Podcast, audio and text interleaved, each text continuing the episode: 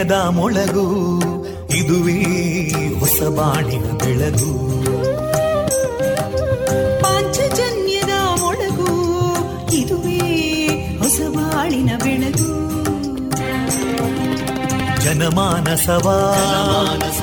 ಅರಳಿಸುವಂತ. ಅರಳಿಸುವಂತ. ಜನಮಾನಸವ ಅರಳಿಸುವಂತ. ವಿವೇಕವಾಣಿಯ ಮೊಳಗು.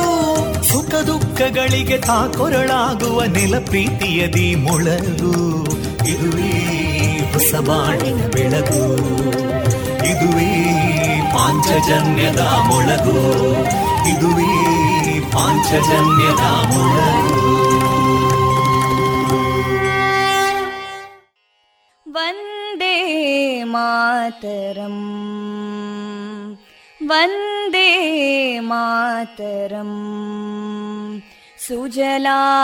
सुफलां मलयज शीतलां सस्यश्यामलां मातरं वन्दे मातरम्। शुभ्रजोत्स्ना पुलकितयामिनीं पुल्लकुसुमिता ध्रुमदळशोभिनीं सुहासिनीं सुमधुरभाषिणीं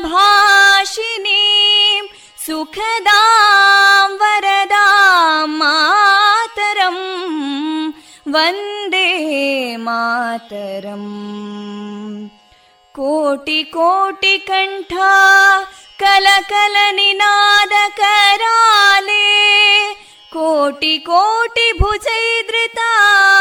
कलकल निनाद कराले कोटि कोटि भुजैदृता करकलवाले अबलां केनो मायेतो बले बहुबलधारिणीं नमामि तारिणीं रिपुदलवारिणी मातरं वन्दे मातरम् तुमि विद्या तुमि धर्मा तुमि हृदि तुमि मर्मा त्वं हि प्राणा शरीरे बाहुते तुमि मा शक्ति हृदये तुमि मा भक्ति तोमारयी प्रतिमा गडी मन्दिरे मन्दिरे वन्दे मातरम्। त्वं हि दुर्गा दशप्रहरणधारिणीं कमलां कमलदलविहारिणीं वाणीं विद्यादायिनीं नमामि त्वां नमामि कमलाम् अमलामतुलां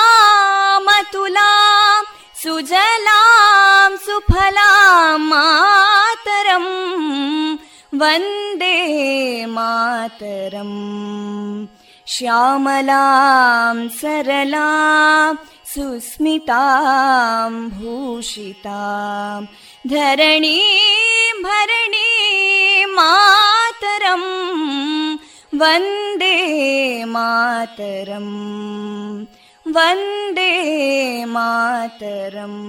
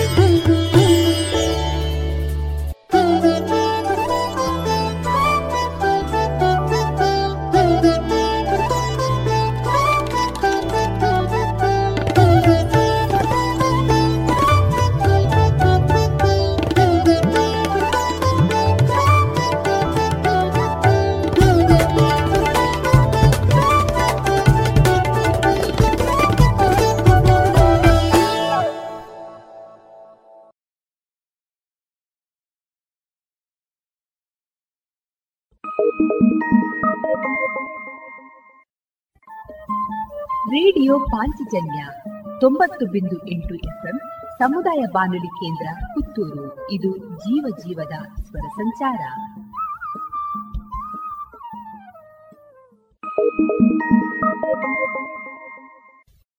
ಇದೀಗ ಶ್ರೀದೇವರ ಭಕ್ತಿ ಗೀತೆಗಳನ್ನ ಕೇಳೋಣ.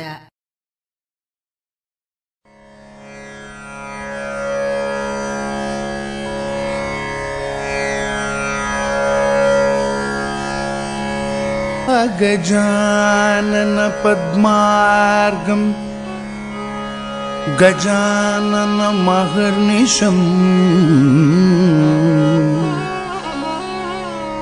अगजानन पद्मार्गम् गजाननमहर्निशम्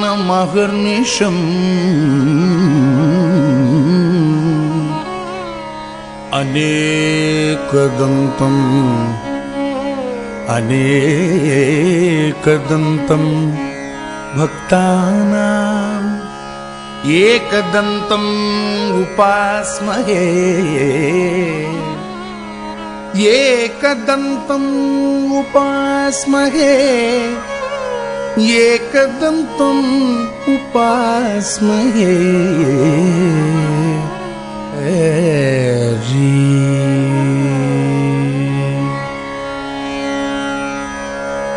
பிரணவாகாரம். சித்தி விநாயகம் பிரணவாகாரம். சித்தி விநாயகம் பிரணவாகாரம். சித்தி விநாயகம் பிரணவாகாரம். സിദ്ധിവിനായകം പ്രണവാകാരം. സിദ്ധിവിനായകം പ്രണവാകാരം. സിദ്ധിവിനായകം പ്രണവാകാരം. സീതിവിനായകം പ്രസന്നസ്മിത വദനം. प्रसन्नस्मितवदनम् अनुभावये प्रणवाकारम् सिद्धिविनायकं प्रसन्नस्मितवदनम् अनुभावये प्रणवाकारम् सिद्धिविनायकं प्रसन्नस्मितवदनम् സ്മിതവദനം അനുഭാവയെ പ്രണവാകാരം.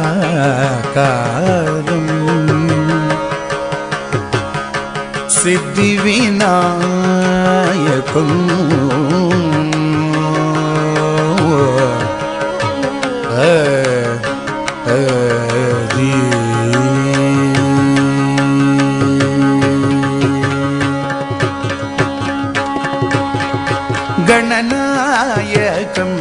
நிகில புவன மங்களவர் தாயக்கும்.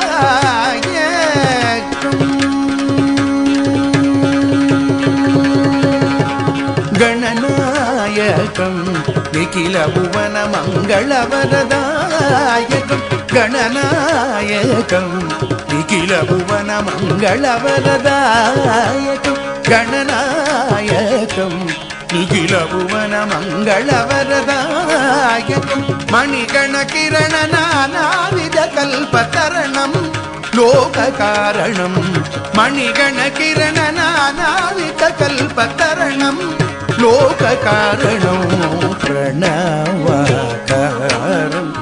சீகிதி விநாயகம்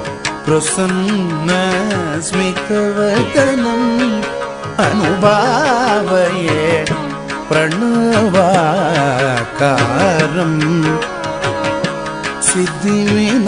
സിദ്ധിവിനായകും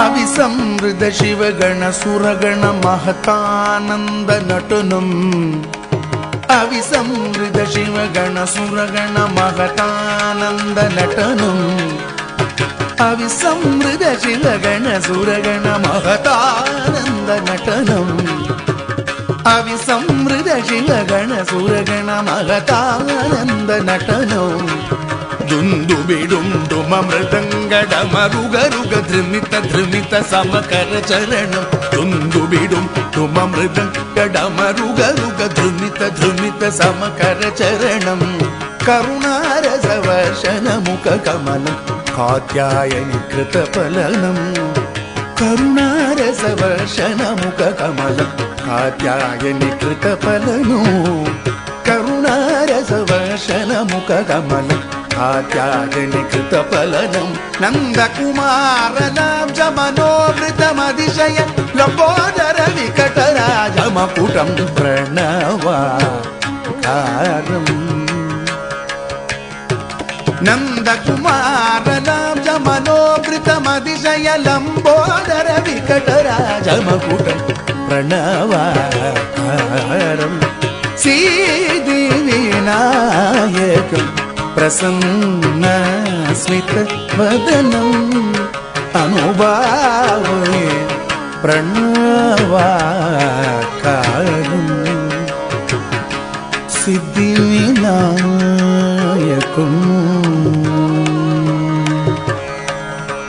వినాయకం వినాయకం వినాయకం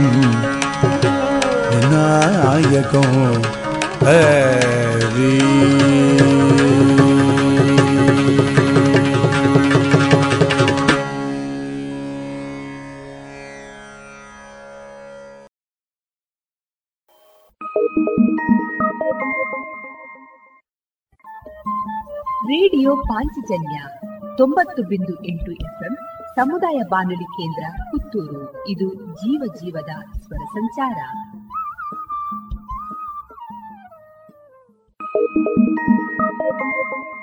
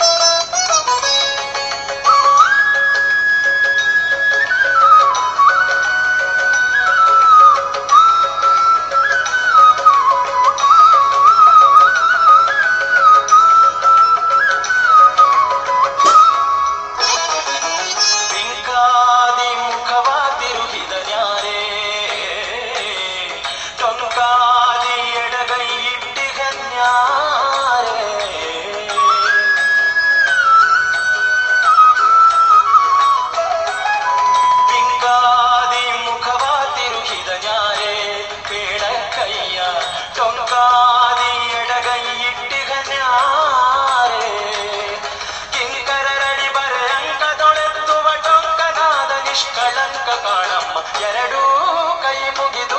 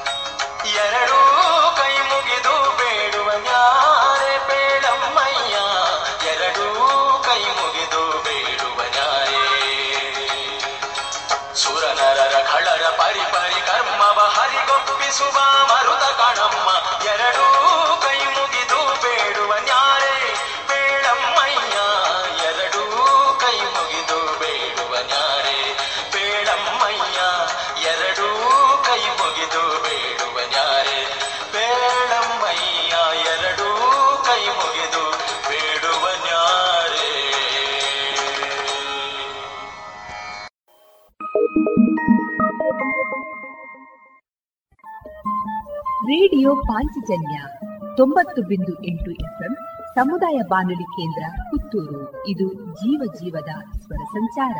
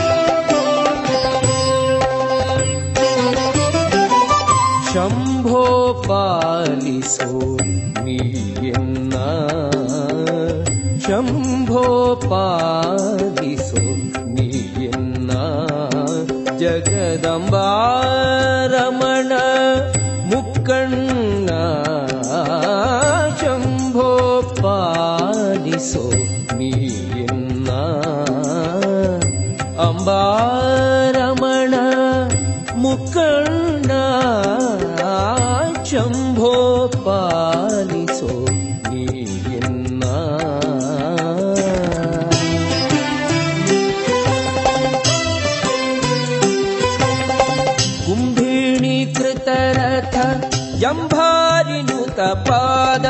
अम्बुजमदो अम्बुजदवि पोरो कुम्भिणि तरथ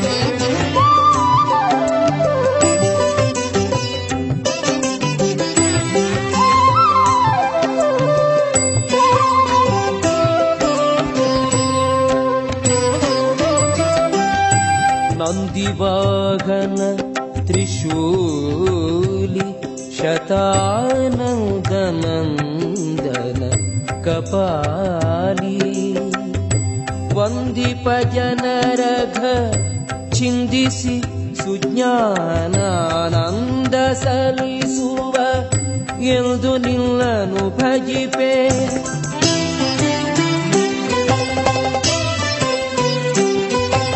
ಸಿಂಧು ಜಾತಾರ್ಧಮೌಲಿಯೇ ಕಂದು ಕಂಧರ ನಿನ್ನ ಪಾದ ದ್ವಂದ್ವದಲ್ಲಿ ಮನಸ್ಸು ನಿಲ್ಲಿಸಿ ಇಂದಿರೇಶನ ತೋರಿಸಯ್ಯ. ಸಿಂಧು ಜಾತಾರ್ಧಮೌಲಿಯ ಕಂದು ಕಂಧರ ನಿನ್ನ ಪಾದ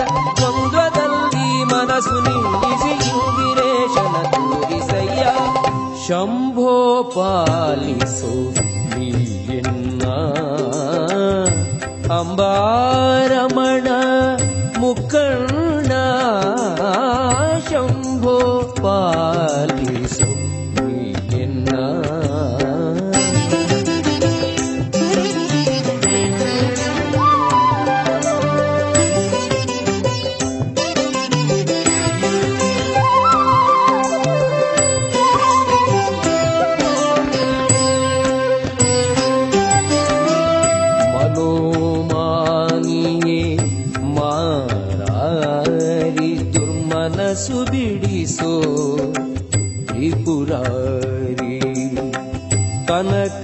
ಗರ್ಭನ ಭೃಕುಟ ಜನುಮ ನಿನ್ನಯ ಪಾದ ವನಜ ಯುಗ್ಮದಿಯನ್ನ ತನುವು ನೀಡುವೆ ದೇವಾ.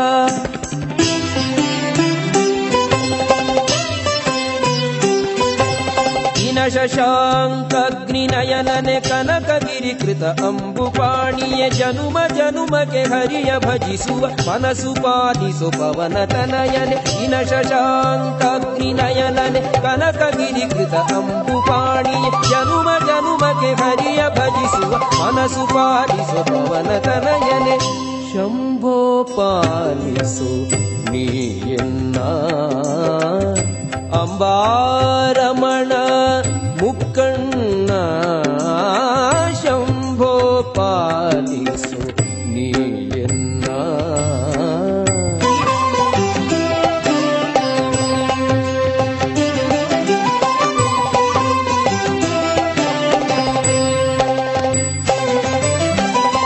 ನಿಟಿಲಾಕ್ಷ ಸುರಗಂಗಾಧರನೆ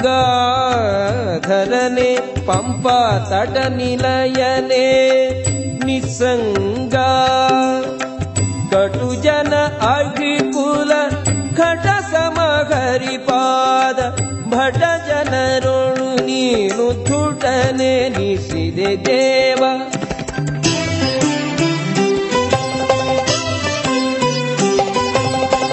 ದೇವ ಧಿಟನೆಯನ ಭವ ಅಟದವಾನಲ ಕುಟಿಲ ಕಟುಮತಿ ಥಟನೆ ನೀಗುವ ಹಿಡ ಗುರು ಜಗನ್ನಾಥ ವಿಠಲನ ಹಠ ಜನಾಗ್ರಣಿ ಥಟನೆ ಪಾಲಿಸು. ಹಿಟನೆಯನ ಭವ ಅಟದವಾನಲ ಕುಟಿಲ ಕಟುಮತಿ ಥಟನೆ ನೀಗುವ ಹಿಡ ಗುರು ಜಗನ್ನಾಥ ವಿಠಲನ ಹಠ ಜನಾಗ್ರಣಿ ಥಟನೆ ಪಾಲಿಸು. ಶಂಭೋ ಪಾಲಿಸು ನೀಯನ್ನ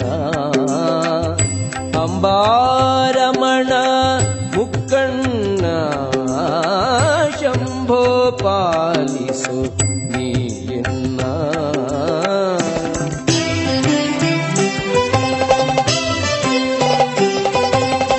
ಎಂಭಾರಿ ಯಂಭಾರಿನುತ ಪಾದ ಅಂಬುಜ ಮನ್ಮನೋ ಅಂಬುಜದಲ್ಲಿ ತೋರೋ ಶಂಭೋ ಪಾಲಿಸು ನೀಯನ್ನ ಅಂಬಾರಮಣ ಮುಕ್ಕಣ್ಣ ಶಂಭೋ ಪಾಲಿಸು ನೀಯನ್ನ. ಅಂಬಾರಮಣ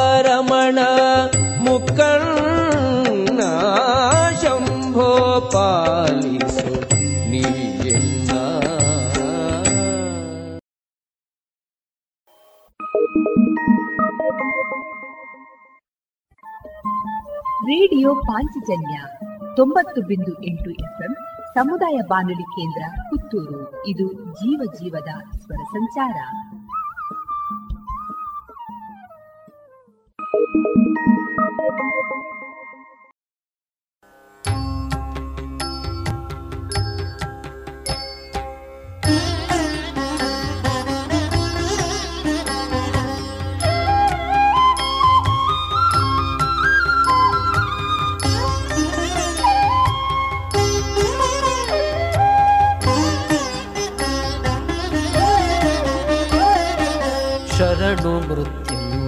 जया। शरणो मृत्युं जय शरणो मृत्युं जय शरणो मृत्युं जय शरणुसज्जनरभयपरिहरिषु ओ शरणुमृत्युञ्जया शरणुमृत्युञ्जय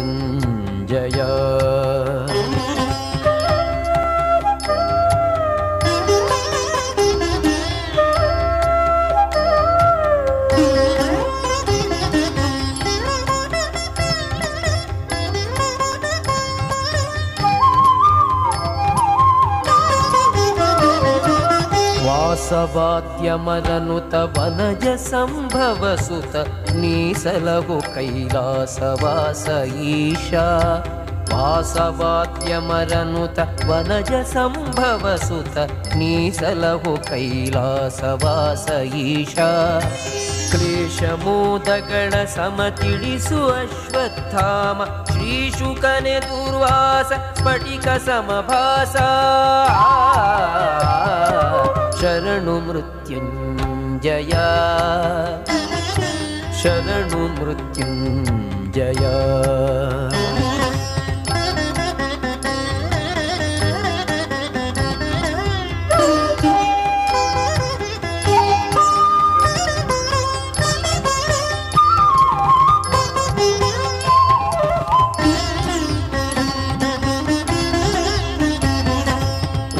Kadi Kadi ವೈಕಾರಿಕಾದಿತ್ರಿರೂಪ ನಿನ್ನಯ ಕೋಪ ಶೋಕ ಕೊಡುವುದು ದೈತ್ಯ ಜನಕ್ಕೆ ನಿತ್ಯ.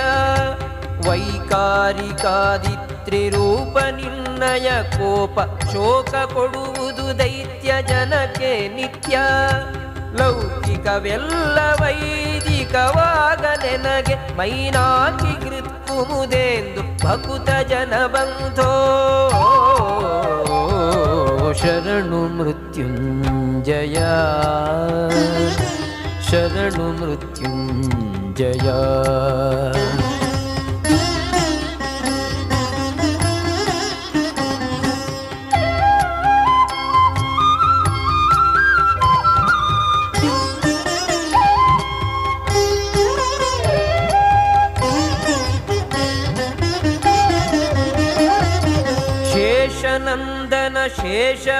ಶೇಷಭೂಷಣನೆ ನಿಶೇಷ ದೋಷ ದೂರನ ತೋರೋ ಕರುಣವನೆ ಬೀರೋ ಶೇಷನಂದನ ಶೇಷಭೂಷಣನೆ ನಿಶೇಷ ದೋಷ ದೂರನ ತೋರೋ ಕರುಣವನೆ ಬೀರೋ ಶ್ರೀ ಷಣ್ಮುಖನ ತಂದೆ ಸತತ ನೀ ಗತಿ ಎಂದೆ ಶೋಷಿಸು ಭವಾಮಯವ ಬಿಡುವೆನು ದಯವಾ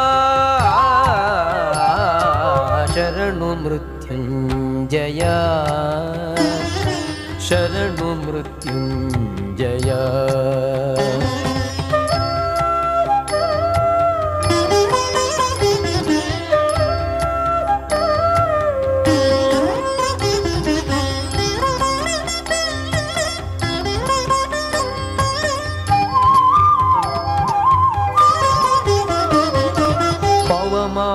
ಪವಮಾನತನಯ ನಿನ್ನವರಲ್ಲಿ ಕೊಡು ವಿನಯ ದಿವಸ ದಿವಸಗಳಲ್ಲಿ ಎನ್ನಿರವ ಬಲ್ಲಿ. ಪವಮಾನ ತನಯ ನಿನ್ನವರಲ್ಲಿ ಕೊಡು ವಿನಯ ದಿವಸ ದಿವಸಗಳಲ್ಲಿ ಎನ್ನಿರವ ಬಲ್ಲಿ. ಸವನದ್ವಿತೀಯ ರೂಪ ಸತತ ಎನ್ನಯ ಪಾಪ ಅವಲೋಕಿಸದಲೆನ್ನ ಸಲಗೋ ಸುರಮಾನ್ಯ.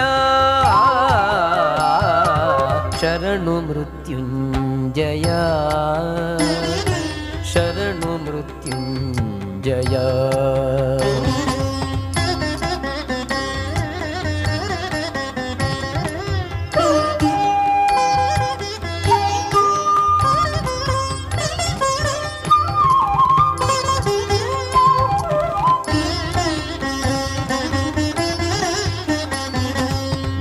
गमुनि कलकमलपूज्य चरणाब्जम दुर्गुणगणिनि सदले इहदि स्वामी।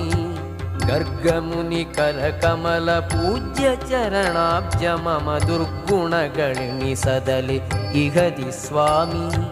निर्गताशन जगन्नाथ विठ्ठलन सन्मार्गवने तोरो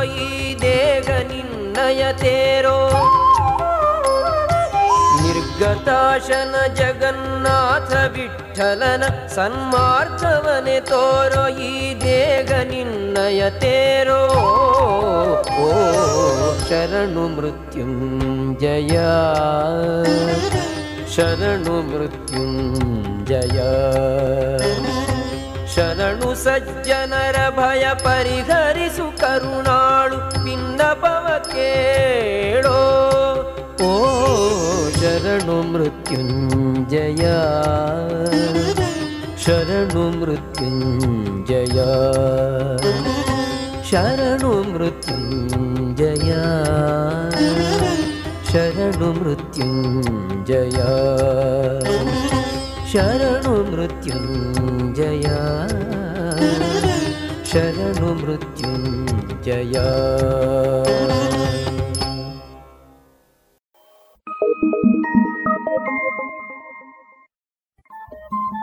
ರೇಡಿಯೋ ಪಾಂಚಜನ್ಯ ತೊಂಬತ್ತು ಬಿಂದು ಎಂಟು ಎಫ್ಎಂ ಸಮುದಾಯ ಬಾನುಲಿ ಕೇಂದ್ರ ಪುತ್ತೂರು. ಇದು ಜೀವ ಜೀವದ ಸ್ವರ ಸಂಚಾರ.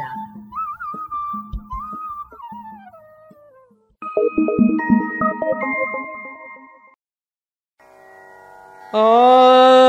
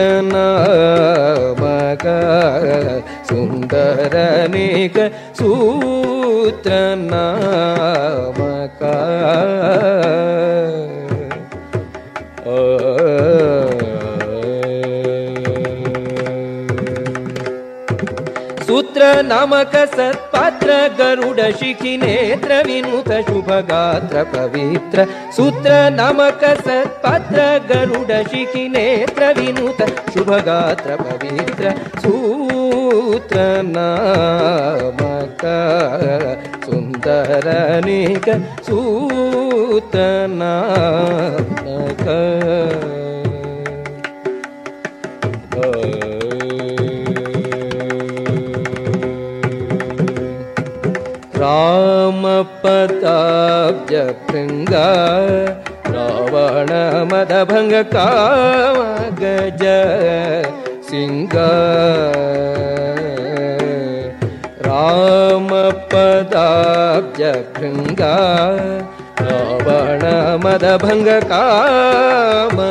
जय सिंह तामस पुलवन धूमके तु बुध सौमनसा गणित कामक फलद तामस पुलवन धूमके तु बुध सौमनसा गणित काम फलद सुन्दरक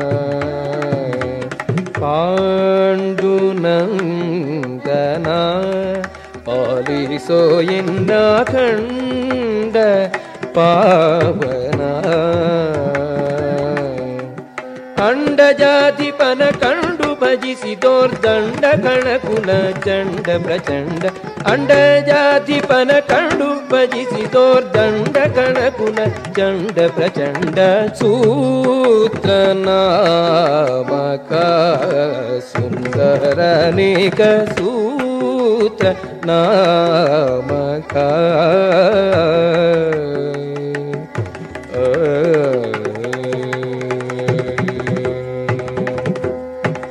ज्ञानदायक तीथ दीनपोषक। ज्ञानदयका आनन्दतीच दीनपोषक। भानुकोटिश्रीव्यासविठलन ध्यानदलिडुम मानसहंस ಭಾನುಕೋಟಿ ಶ್ರೀವ್ಯಾಸ ವಿಠಲ ಧ್ಯಾನದಲ್ಲಿಡು ಮನ್ಮಾನಸ ಹಂಸ ಸೂತ್ರ ನಾಮಕ ಸುಂದರನೇಕ ಸೂತ್ರ ನಾಮಕ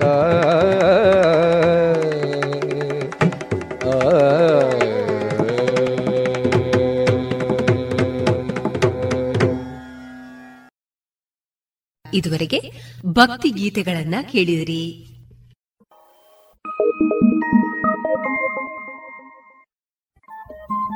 ರೇಡಿಯೋ ಪಾಂಚಜನ್ಯ ತೊಂಬತ್ತು ಬಿಂದು ಎಂಟು ಎಫ್ಎಂ ಸಮುದಾಯ ಬಾನುಲಿ ಕೇಂದ್ರ ಪುತ್ತೂರು. ಇದು ಜೀವ ಜೀವದ ಸ್ವರ ಸಂಚಾರ.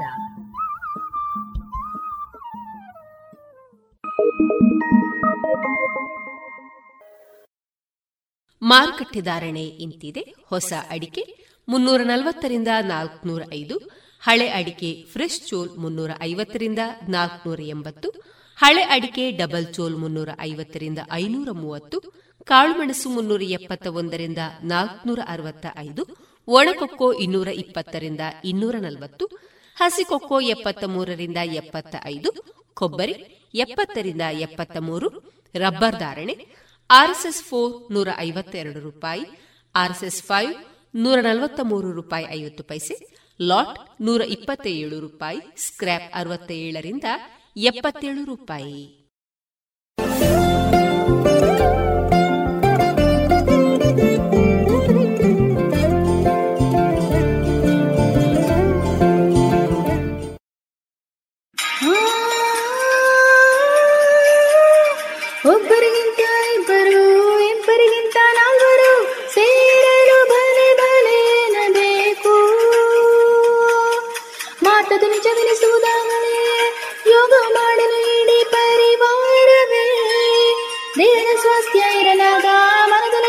ನೆಲೆಸುವುದು ಸುಖಮಯಗೊಳಿಸಲಿ ಎಲ್ಲರ ಜೀವನವ? ಹೌದು ಪ್ರತಿದಿನ ಯೋಗದಿಂದ ಬುದ್ಧಿ ಚುರುಕಾಗುವುದು ತನುಮನಗಳ ಆರೋಗ್ಯ ಕೂಡ. ಅದು ಯಾವುದೇ ಖರ್ಚಿಲ್ಲದೆ. ಭಾರತದ ಈ ವಿಜ್ಞಾನವನ್ನು ಈಗ ಜಗತ್ತಿನೆಲ್ಲೆಡೆ ಲಕ್ಷಾನುಲಕ್ಷ ಜನರು ಒಪ್ಪಿಕೊಂಡಿದ್ದಾರೆ. ಯೋಗವನ್ನು ನಿಮ್ಮದಾಗಿಸಿ ನಿಮ್ಮ ಪರಿವಾರಕ್ಕೂ ಪರಿಚಯಿಸಿ. ಆಯುಷ್ ಮಂತ್ರಾಲಯ ಭಾರತ ಸರ್ಕಾರ ಮತ್ತು ಸಿಂಕಾವತಿಯಿಂದ ಜನಹಿತಕ್ಕಾಗಿ ಜಾರಿ. ಇದೀಗ ಆಯುಷ್ ಮಂತ್ರಾಲಯ, ಭಾರತ ಸರ್ಕಾರ ಮತ್ತು ಸೆಮ್ಕಾ ಜನಹಿತಕ್ಕಾಗಿ ಜಾರಿಗೊಳಿಸಿದ ಸರಣಿ ರೂಪದ ಯೋಗ. ಈ ಕಾರ್ಯಕ್ರಮದಲ್ಲಿ ಯೋಗ ಶಿಕ್ಷಕರಾದ ಶ್ರೀಯುತ ಚಂದ್ರಶೇಖರ್ ಈಶ್ವರಮಂಗಲ ಅವರಿಂದ ಯೋಗದ ಕುರಿತು ಮಾಹಿತಿ ಪ್ರಾತ್ಯಕ್ಷಿತೆ ಕಾರ್ಯಕ್ರಮ. ನಮಸ್ತೆ. ಎಲ್ಲರೂ ಹೇಗಿದ್ದೀವಿ ಯೋಗ ಸಾಧಕರೆಲ್ಲ? ನಮೋ ನಮಃ. ಮೊದಲಿಗೆ ಒಂದು ಬಾರಿ ಓಂಕಾರ ಹೇಳೋಣ. ಸಿಟ್ ಶ್ರೇಟ್ ದೀರ್ಘ ಶ್ವಾಸ ಓ.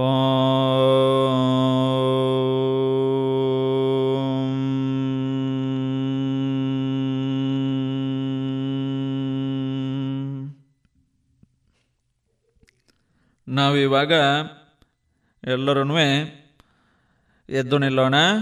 ಉತ್ತಿಷ್ಠ.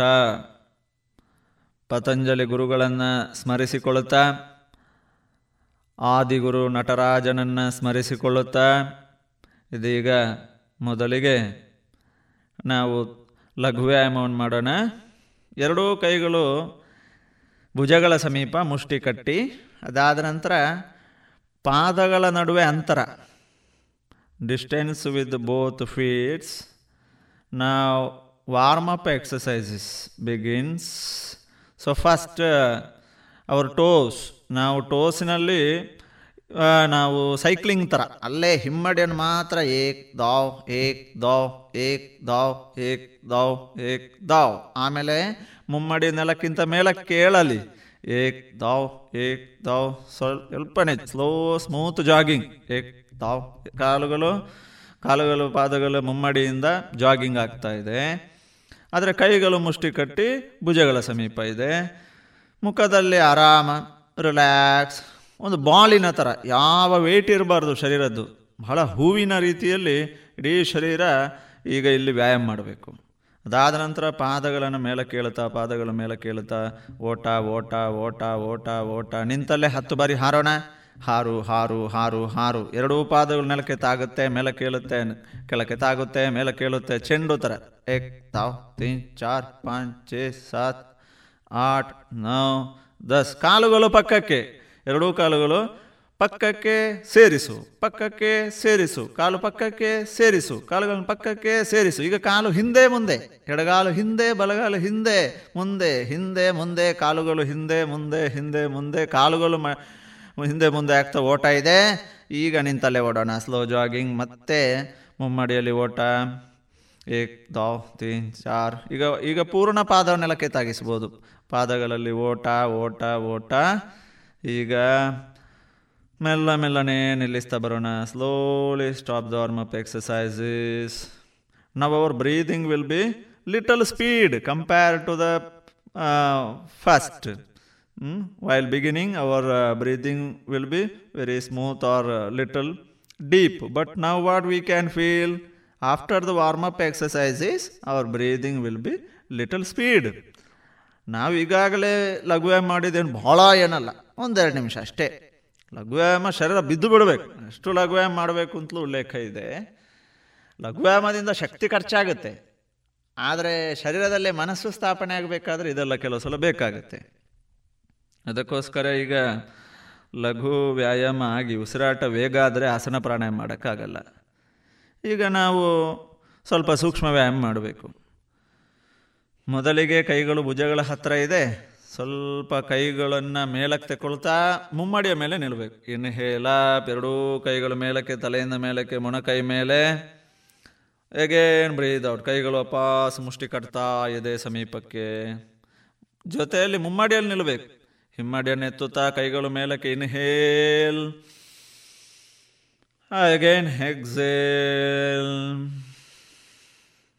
ಈಗ ಬೆರಳುಗಳನ್ನು ಹೆಣಿತಾ ನಮ್ಮ ಸೂರ್ಯಚಕ್ರದ ಭಾಗದಿಂದ, ಎದೆ ಭಾಗದಿಂದ ಕೈಗಳು ಮುಂದಕ್ಕೆ, ಸರಿ, ಎದೆಗೆ ನೇರವಾಗಿ, ಆವಾಗ ನಮ್ಮ ಅಂಗೈಗಳನ್ನು ಹೊರಮುಖವಾಗಿ ತಿರುಗಿಸಬೇಕು. ಸರಿನಾ? ಬೆರಳುಗಳನ್ನು ಹೆಣೆದಿದ್ದೀವಿ. ಎದೆಯ ಹತ್ತಿರ ಮುಂಭಾಗದಲ್ಲಿ ಕೈಗಳಿದೆ. ಈಗ ಇನ್ಹೇಲ್, ಕೈಗಳು ಮುಂದಕ್ಕೆ, ಮೊಣಕೈ ನೇರ, ಕೈಗಳು ನೇರ. ಮತ್ತೆ ರೇಚಕ. ಮತ್ತೆ ಕೈಗಳು ತಲೆಯಿಂದ ಮೇಲಕ್ಕೆ. ಇನ್ಹೇಲಾಪ್ ಕೈಗಳು ಬೆರಳುಗಳನ್ನು ಹೆಣೆದಿದ್ದೀವಿ. ಇನ್ಹೇಲಾಪ್ ಎಕ್ಸೆಲ್ ಡೌನ್. ಇಲ್ಲಿ ಪ್ರಾಣಾಯಾಮನೂ ಆಯಿತು. ಅಂದರೆ ಉಸಿರಾಟದ ಅಭ್ಯಾಸನೂ ಇದರ ಜೊತೆಗೆ ಆಗ್ತಾ ಇದೆ. ಈಗ ನಮಗೆ ಗೊತ್ತಾಗ್ತಾ ಇದೆಯಾ, ಉಸಿರಾಟ ಇಷ್ಟು ಸೂಕ್ಷ್ಮ ವ್ಯಾಯಾಮ ಮಾಡಿದಾಗ ನಮ್ಮ ಉಸಿರಾಟ ಮತ್ತೆ ಹದ ಮುದ ಆಗ್ತಾ ಇದೆ. ಉಸಿರಾಟ ಇನ್ನಷ್ಟು ಆಳ ವಿಸ್ತಾರ ಆಗ್ತಾ ಇದೆ. ಹಾಗಾಗಿ ನಾವು ಸೂರ್ಯ ನಮಸ್ಕಾರ ಪ್ರಾಣಾಯಾಮ ಮಾಡಬೇಕಾದ್ರೆ ಉಸಿರಾಟ ಸ್ಪೀಡ್ ಇರಬಾರ್ದು. ಅಥವಾ ಮಾಂಸಖಂಡ ಬಿಗಿ ಇರಬಾರ್ದು. ಅಥವಾ ಜ್ವರ ಇರಬಾರ್ದು. ಅಥವಾ ಬಿ ಪಿ ಇರಬಾರ್ದು. ಬಿ ಪಿ ಹೈ ಲೋ ಆಗಿರಬಾರ್ದು. ಹಾಗಾಗಿ ಸಮಾನಾಂತರವಾಗಿದ್ದಾಗ ಉಸಿರಾಟನೂ ಸಮಾನ. ಉದಾಹರಣೆ ಗ್ರೌಂಡ್ಗೆ ಐದು ಸುತ್ತು ಓಡಿ ಬಂದು, ಇಲ್ಲಿ ಐದು ಸೂರ್ಯ ನಮಸ್ಕಾರ ಮಾಡು ಅಂದರೆ ಅದು ಅಪರಾಧ. ಆ ಅದಕ್ಕೆ ಮತ್ತೆ ಪಾದಹಸ್ತಾಸನ ಮಾಡಿ, ಆಮೇಲೆ breathe in breathe out process ಮಾಡಿ, ಸೂಕ್ಷ್ಮ ವ್ಯಾಯಾಮ ಮಾಡಿ, ಉಸ್, ಒಂದು ಸ್ವಲ್ಪ ಒಂದು ನಿಮಿಷ ಕೂತಾದರೂ ಪರವಾಗಿಲ್ಲ. ಒಟ್ಟು ಉಸಿರಾಟ ನಾರ್ಮಲೈಸ್ ಆಗಬೇಕು. ಹೃದಯ ಬಡಿತನೂ ನಾರ್ಮಲೈಸ್ ಹದ ಮುದಕ್ಕೆ ಬರಬೇಕು. ಅದೀಗ ನಮ್ಮದಾಗಿದೆ. ಈಗ ನಾವು ಮೊದಲಿಗೆ ನಾವು ವೃಕ್ಷಾಸನವನ್ನು ಮಾಡೋಣ.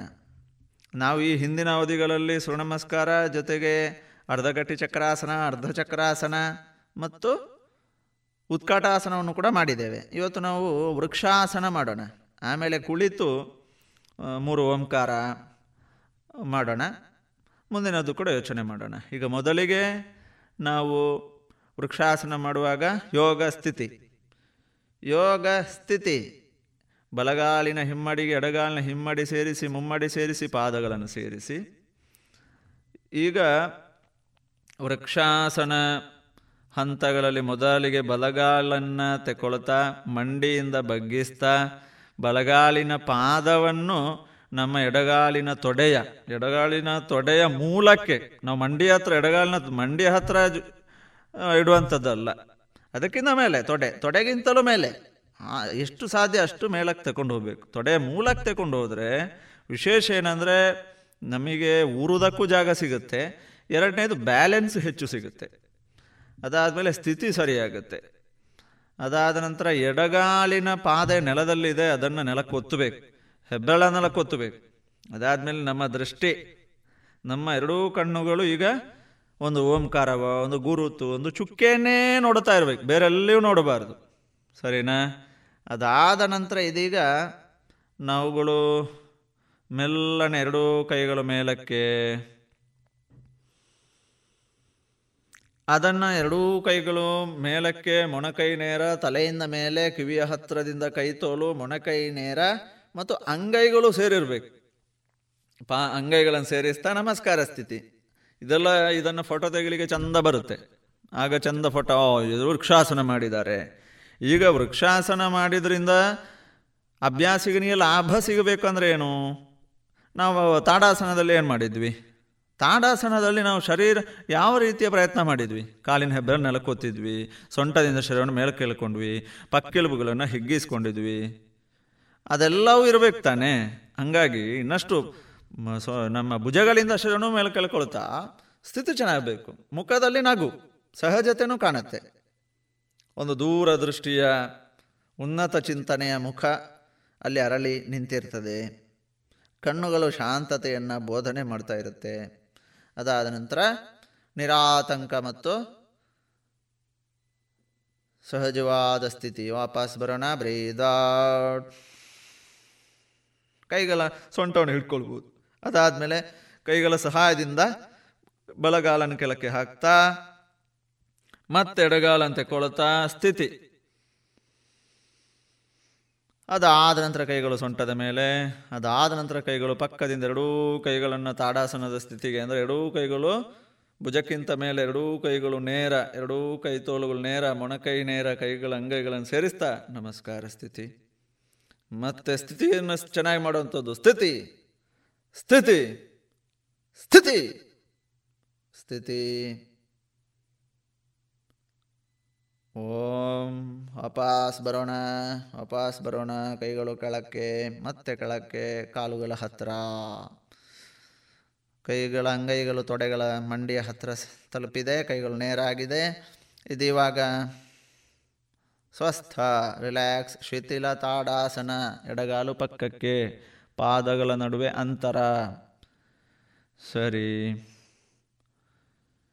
ಇವಾಗ ನಾವು ವೃಕ್ಷಾಸನ ತುಂಬ ಚೆನ್ನಾಗಿ ಅಭ್ಯಾಸ ಮಾಡಿದ್ವಿ. ವೃಕ್ಷಾಸನದಿಂದ ನಮ್ಮ ಸ್ನಾಯುಗಳಿಗೆ ವ್ಯಾಯಾಮ ಸಿಗುತ್ತೆ. ಆಮೇಲೆ ನಮ್ಮ ಮೂಳೆಗಳು ಅದರ ನೋವಿದ್ರೆ ನಿವಾರಣೆ ಆಗುತ್ತೆ. ಶರೀರದ ಬ್ಯಾಲೆನ್ಸ್ ಉತ್ತಮ ನಡಿಗೆಗೆ ಒಳ್ಳೆಯದಾಗುತ್ತೆ. ಎತ್ತರ ಬೆಳೆಯೋದಕ್ಕೆ ಸಹಾಯ ಆಗುತ್ತೆ. ಕಾನ್ಸಂಟ್ರೇಷನ್ ಹೆಚ್ಚಾಗುತ್ತೆ. ಇದೆಲ್ಲ ಲಾಭಗಳನ್ನು ಪಡೆಯೋದಕ್ಕೋಸ್ಕರ ನಾವು ನಮ್ಮ ವೃಕ್ಷಾಸನ ಅಭ್ಯಾಸ ಮಾಡ್ತೀವಿ. ಹೇಳಿ ಕೇಳಿ ನಮ್ಮ ಅನೇಕ ಆಸನಗಳು, ಪ್ರಾಣಾಯಾಮಗಳು, ಇದೆಲ್ಲ ಭಂಗಿಗಳು. ಅನೇಕ ನಮ್ಮ, ನಮ್ಮದೇ ಹಿರಿಯರ, ನಮ್ಮದೇ ಋಷಿಗಳ, ಸನ್ಯಾಸಿಗಳ, ಸಾಧು ಸಂತರ, ತಪಸ್ವಿಗಳ ಏನು? ತಪಸ್ಸಾಚರಣೆ ಅಥವಾ ಜ್ಞಾನೋದಯಕ್ಕೋಸ್ಕರ ಅವರು ಪ್ರಯತ್ನ ಪಟ್ಟರು ಕಠಿಣ ಪರಿಶ್ರಮ ಪಟ್ಟರು ಆ ಸ್ಥಿತಿಗಳನ್ನು ನಾವು ತಗೊಂಡಿದ್ದೇವೆ ಅನೇಕ.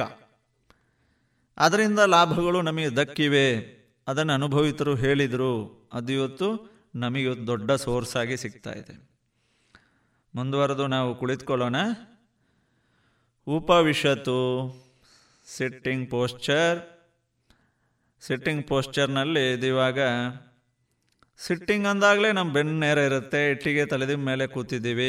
ಬೆನ್ನು ನೇರ ಇದೆ. ಕೈಗಳು ಚಿನ್ಮುದ್ರೆ ಇದೆ. ಹೇಳಿ ಕೇಳಿ, ಹೆಬ್ಬೆರಳಿನ ತುದಿ ಮತ್ತು ತೋರು ಬೆರಳಿನ ತುದಿ ಜೋಡಿವೆ ಅಂದರೆ ಜೀವಾತ್ಮ ಮತ್ತು ಪರಮಾತ್ಮ. ಜೀವಾತ್ಮ, ನಾನೇ ಇದ್ದೀನಿ. ಇನ್ನು ಪರಮಾತ್ಮ, ಅಗೋಚರ ಶಕ್ತಿ. ಅಗೋಚರ ಶಕ್ತಿಯಿಂದಾಗಿ ನಮಗೆ ಅದಕ್ಕೂ ಒಂದು ಸಂಪರ್ಕ. ಬೇ, ಏರ್ಪಡಬೇಕಾದ್ರೆ ಈ ಮುದ್ರೆ ತುಂಬಾ ಸಹಾಯಕ. ಹಾಗಾಗಿ ಈ ಮುದ್ರೆಯಲ್ಲಿ ಕುಳಿತಷ್ಟು ನಮಗೆ ನಮ್ಮ ನಮ್ಮ ಬಗೆಗೆ ನಮಗೆ ಜ್ಞಾನೋದಯ ಆಗುತ್ತೆ. ಈಗ ಮುಂದುವರಿಸ್ತಾ, ಒಂದು ಓಂಕಾರ, ಇನ್ನು ಹೇಲ್. ಈಗ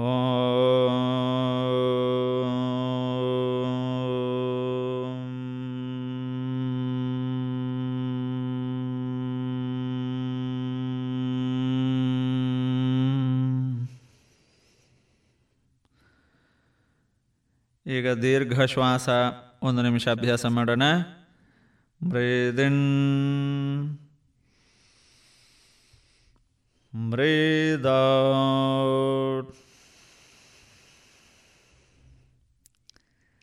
Inhale up. Exhale down. Puraka. Rechaka.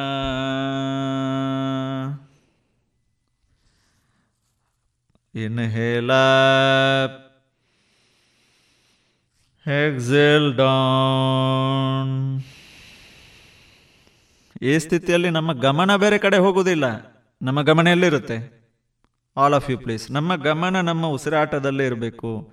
ಬೇಕಿದ್ರೆ ನಾಡಿ ಮಿಡಿತ ಗಮನಿಸುವ, ಹೃದಯ ಬಡಿತ ಗಮನಿಸುವ, ಶ್ವಾಸೋಚ್ಛ್ವಾಸ ಗಮನಿಸುವ. ಪರವಾಗಿಲ್ಲ. ಆದರೆ ಇದರ ಹೊರತಾಗಿ ಗಮನ ಬೇರೆ ಕಡೆ ಹೋಗಬಾರ್ದು. ನಾನು ಪೂರಕ ಮಾಡ್ತಾ ಇದ್ದೀನಿ, ಮೂಗಿನ ಎರಡೂ ಹೊಳ್ಳೆಗಳಲ್ಲಿ ಧಾರಾಳ ಉಸಿರು ತಗೊಳ್ತಾ ಇದ್ದೀನಿ. ನಾನು ಸ್ವಲ್ಪ ಸ್ವಚ್ಛಂದವಾದ ಪರಿಸರದಲ್ಲಿ ಉಸಿರಾಡ್ತಾ ಇದ್ದೀನ? ಅಲ್ಲ, ಇಲ್ಲಿ ತುಳಸಿ, ಅದು ಇದು ಸ್ವಲ್ಪ ತೋಟ ಇದೆಯಾ ನಮ್ಮಲ್ಲಿ? ಅದರ ಸುತ್ತಮುತ್ತಲು ನಾವು ಓಡಾಡ್ತಾ ಉಸಿರಾಟ ಮಾಡ್ತಾ ಇದ್ದೀವ? ಶುದ್ಧವಾದ ಗಾಳಿ ಬೇಕೇ ಬೇಕು ಉಸಿರಾಟಕ್ಕೆ.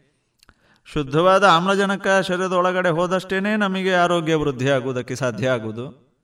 ಹೇಳಿಕೆಯಲ್ಲಿ ನಮ್ಮ ಪ್ರಾಣ ಸ್ನೇಹಿತ, ನಮ್ಮ ಅನುಭವಕ್ಕೆ ಬರುವಂತಹ ಅಗೋಚರ ಶಕ್ತಿಯೇ ನಮ್ಮ ಉಸಿರಾಟ. ಇಷ್ಟೆಲ್ಲ ಇರುವಾಗ ನಾವು ಉಸಿರಾಟದ ಕಡೆ ಗಮನ, ಉಸಿರಾಟವನ್ನು ಚೆನ್ನಾಗಿ ಮಾಡೋದು, ಉಸಿರಾಟ ದೀರ್ಘವಾಗುವಂತೆ ಪ್ರಯತ್ನ ಮಾಡೋದು, ಇದೆಲ್ಲವೂ ಕೂಡ ಪ್ರತಿಯೊಬ್ಬನು ಮಾಡ್ತಾ ಇರುವಂಥ ಒಂದು ಶತ ಪ್ರಯತ್ನ. ಅಂದರೆ ಸ, ಸದಾ ಗಮನಿಸ್ತಾ ಉಸಿರಾಟ ಮಾಡಬೇಕೆನ್ನುವುದರಲ್ಲಿ ಇಡೀ ಸಕಲ ಮನುಷ್ಯ ಗಣಕ್ಕೂ ಇದು ಸಂಬಂಧಿಸಿದಂಥ ಸಂಗತಿ. ಆ ದಿಶೆಯಲ್ಲಿ ಉಸಿರಾಟವನ್ನು ಪ್ರತಿನಿತ್ಯ ನಾವು ಬಿಡುವಿದ್ದಾಗಲೆಲ್ಲ ಉಸಿರಾಟನ ಗಮನಿಸೋದು. ನನ್ನದೇ ಗೆಳೆಯನ ಜೊತೆ ನಾವು ವ್ಯವಹರಿಸ್ತಾ ಹೋಗೋಣ ಅಂತ ಹೇಳ್ತಾ ಮತ್ತೆ ಎಲ್ಲರಿಗೂ ನಮಸ್ತೆ, ಮತ್ತೆ ಭೇಟಿಯಾಗೋಣ. ಎಲ್ಲರಿಗೂ ಶುಭ ಮಂಗಳಂ. ಇದುವರೆಗೆ ಯೋಗ ಶಿಕ್ಷಕರಾದ ಶ್ರೀಯುತ ಚಂದ್ರಶೇಖರ್ ಅವರಿಂದ ಯೋಗ ಕುರಿತ ಸರಣಿ ಕಾರ್ಯಕ್ರಮದ ಪ್ರಾತ್ಯಕ್ಷತೆಯ ಭಾಗವನ್ನ ಕೇಳಿದಿರಿ. ಇನ್ನು ನಾಳೆ ಸಂಚಿಕೆಯಲ್ಲಿ ಮತ್ತಷ್ಟು ಹೊಸ ಯೋಗದ ವಿಚಾರಗಳೊಂದಿಗೆ ಮತ್ತೆ ಭೇಟಿಯಾಗೋಣ.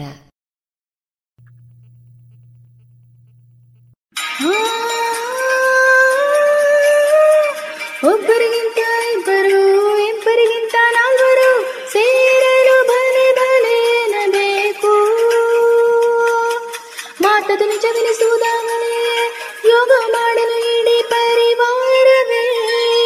ದೇಹದ ಸ್ವಾಸ್ಥ್ಯ ಇರಲಾಗ, ಮನದಲ್ಲಿ ಶಾಂತಿ ನೆಲೆಸುವುದು ಸುಖಮಯಗೊಳಿಸಿರಿ ಎಲ್ಲರ ಜೀವನವಾ ಹೌದು ಪ್ರತಿದಿನ ಯೋಗದಿಂದ ಬುದ್ಧಿ ಚುರುಕಾಗುವುದು ತನುಮನಗಳ ಆರೋಗ್ಯ ಕೂಡ. ಅದು ಯಾವುದೇ ಖರ್ಚಿಲ್ಲದೆ. ಭಾರತದ ಈ ವಿಜ್ಞಾನವನ್ನು ಈಗ ಜಗತ್ತಿನೆಲ್ಲೆಡೆ ಲಕ್ಷಾನುಲಕ್ಷ ಜನರು ಒಪ್ಪಿಕೊಂಡಿದ್ದಾರೆ. ಯೋಗವನ್ನು ನಿಮ್ಮದಾಗಿಸಿ ನಿಮ್ಮ ಪರಿವಾರಕ್ಕೂ ಪರಿಚಯಿಸಿ. ಆಯುಷ್ ಮಂತ್ರಾಲಯ ಭಾರತ ಸರ್ಕಾರ ಮತ್ತು ಸಿಮ್ಕಾ ವತಿಯಿಂದ ಜನಹಿತಕ್ಕಾಗಿ ಜಾರಿ.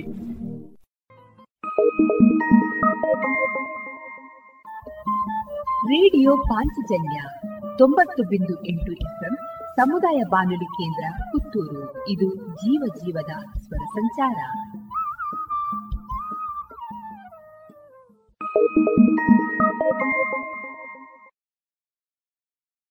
ಅಕ್ಕ ಏನ್ ಸಖತ್ತಾಗಿದೆ ಕಣೆ ಇದು? ಹೌದಾ? ಏನದು ನೋಡೋಣ? ಆನ್ಲೈನ್ ಅಲ್ಲಿ ನೋಡು ಎಷ್ಟು ಚೀಪ್ ಆಗಿ ಬೆಸ್ಟ್ ಆಗಿದೆ. ಹೌದ್ ಹೌದು ಎಲ್ಲಾ ಬೆಸ್ಟೇ ಆಗಿರುತ್ತೆ. ಯಾವ ಆನ್ಲೈನ್ ಬೇಡ ಏನ್ ಬೇಡ. ಇನ್ಮೇಲೆ ಎಲ್ಲಾನು ಡೈರೆಕ್ಟ್ ಶಾಪಿಂಗ್. ನಮ್ಮ ಮಕ್ಕಳ ಒಳ ಉಡುಪಿಗೆ ಆನ್ಲೈನ್ ಅಂತೂ ಬೇಡವೇ ಬೇಡ. ಮತ್ತೆ ನನ್ನ ಯೂನಿಫಾರ್ಮ್ಗೆ ಇನ್ನರ್ ವೇರ್ ಇದೆಯಲ್ಲ ಲಶ್ ಫ್ಯಾಷನ್ ಲಶ್ ಫ್ಯಾಷನ್ ಅದಲ್ಲಿ? ಹೌದು ಮತ್ತೆ ಮಹಿಳೆಯರ ಯುವತಿಯರ ಅಚ್ಚುಮೆಚ್ಚಿನ ಲಶ್ ಫ್ಯಾಷನ್ ಟ್ರೆಡಿಷನಲ್ ಹಾಗೂ ಫ್ಯಾಷನ್ ಸಾರಿ ಬ್ಲೌಸ್ನಿಂದ ಹಿಡಿದು dress suitings gym wear sports maternity wear ಹಾಗೂ ಯೂನಿಫಾರ್ಮ್ಗೂ ಸರಿ ಹೊಂದುವ ಎಲ್ಲಾ ರೀತಿಯ ಒಳ ಉಡುಪುಗಳು ಜೊತೆಗೆ ವೆರೈಟಿ ವೆರೈಟಿ ನೈಟ್ ಡ್ರೆಸ್ಗಳು ಕೂಡ ಲಶ್ ಫ್ಯಾಷನ್ನಲ್ಲಿ ಲಭ್ಯ. ಹೌದಾ ಅಮ್ಮ? ಅದರಲ್ಲಿ ನನಗೂ ನಿಮಗೂ ಎಲ್ಲಾ ತರಹದ ಔಟ್ಫಿಟ್ ಗಳಿಗೂ ಸಂಗಾತಿಯಾಗಲಿದೆ ಲಶ್ ಫ್ಯಾಷನ್ ಇದೀಗ ಕೋರ್ಟ್ ರೋಡ್ನಲ್ಲಿ ಲಶ್ ಫ್ಯಾಷನ್ ಇನ್ಸೈಡ್ ಮಾತ್ರವಲ್ಲ ಜಿಎಲ್ ಒನ್ ಮಾಲ್ ನಲ್ಲೂ ಲಶ್ ಫ್ಯಾಷನ್ ಇನ್ಸೈಡ್ ಮಳಿಗೆ ಇದೆ. ಹಾಗಾದ್ರೆ ಈಗಲೇ ಹೋಗೋಣ ಬನ್ನಿ. ಆತ್ಮೀಯರೆಲ್ಲರಿಗೂ ವಿವೇಕ ಸಂಜೀವಿನಿ ಸರಣಿ ಕಾರ್ಯಕ್ರಮಕ್ಕೆ ಪ್ರೀತಿಪೂರ್ವಕ ಸ್ವಾಗತ. ಈ ದಿನದ ವಿವೇಕ ಸಂಜೀವಿನಿಯ ವಿಶೇಷ ಮಾಹಿತಿ ಕಾರ್ಯಕ್ರಮದಲ್ಲಿ ಅಮೃತ ಬಳ್ಳಿ ಸೈಂಟಿಫಿಕ್ ನೇಮ್ ಟಿರೋಸ್ಫೋರಾ ಕಾರ್ಡೋಫಾಲಿಯಾ ಹಲವಾರು ವರ್ಷಗಳವರೆಗೆ ಬದುಕಿ ಉಳಿಯುವ ಬಳ್ಳಿಯಂತಿರುವ ಔಷಧಿ ಅಮೃತ ಬಳ್ಳಿ ಮರದ ಮೇಲೆ, ಹಂಚಿನ ಚಾವಣಿ ಮೇಲೆ, ತಾರಸಿಯ ಮೇಲೆ ಹುಲುಸಾಗಿ ಹರಡಿ ಬೆಳೆದು ತಂಪನ್ನು ಕೊಡ್ತದೆ. ಬಳ್ಳಿಯ ಹೊರಮೈ ದೊರಗಾಗಿ ಇರ್ತದೆ. ಹೃದಯಾಕಾರದ ಎಲೆಗಳು ತುಂಬಾ ಬೆಳೆದ್ರೆ ಕೆಂಪು ಬಣ್ಣದ ಹಣ್ಣುಗಳು ಗೊಂಚಲಾಗಿ ಕಂಡುಬರ್ತದೆ ತುಂಡು ಮಾಡಿದ್ರೂ ನಿಧಾನವಾಗಿ ಚಿಗುರ್ತದೆ. ಮರದಲ್ಲಿ ಹರಡಿರುವಾಗ ಅದರ ಕಾಂಡವನ್ನ ಕತ್ತರಿಸಿದ್ರೆ ಮರದ ಮೇಲಿನಿಂದ ಬಿಳಿಯಾದ ತಂತಿಯಾಕಾರದ ಬಿಳಲುಗಳು ಭೂಮಿಗೆ ಇಳಿತದೆ. ಅದರ ಮೂಲಕ ನೀರು ಸಂಗ್ರಹಿಸಿ ಬಳ್ಳಿ ಪುನಃ ಚೆನ್ನಾಗಿ ಬೆಳೀತದೆ. ತುಂಡು ಮಾಡಿದ್ರೂ ಚಿಗುರೋದ್ರಿಂದ ಅಮೃತ ಎಂದು ಹೆಸರು ಬಂದಿರಬಹುದು. ಅಂದ್ರೆ ಸಾವು ಇಲ್ಲದ್ದು ಎಂದು ಕೂಡ ಅರ್ಥ ಮಾಡಿಕೊಳ್ಳಬಹುದು. ರಾಮಾಯಣದಲ್ಲಿ ರಾಮರಾವಣರ ಯುದ್ಧದಲ್ಲಿ ಕಪಿ ಸೈನ್ಯ ಸತ್ತು ಬೀಳ್ತದೆ. ರಾಮ ರಾವಣನನ್ನ ಕೊಲ್ತಾನೆ. ದೇವೇಂದ್ರ ಕಪಿಗಳ ಮೇಲೆ ಅಮೃತದ ಸಿಂಚನ ಮಾಡ್ತಾನೆ. ಆಗ ಕಪಿಗಳು ಎದ್ದು ನಿಲ್ತವೆ. ಅವುಗಳ ಮೈಯಿಂದ ಬಿದ್ದ ಅಮೃತದ ಬಿಂದುಗಳಿಂದ ಈ ಅಮೃತ ಬಳ್ಳಿ ಹುಟ್ಟಿತ್ತು ಎಂಬ ಪುರಾಣದ ಕಥೆಯೂ ಇದೆ.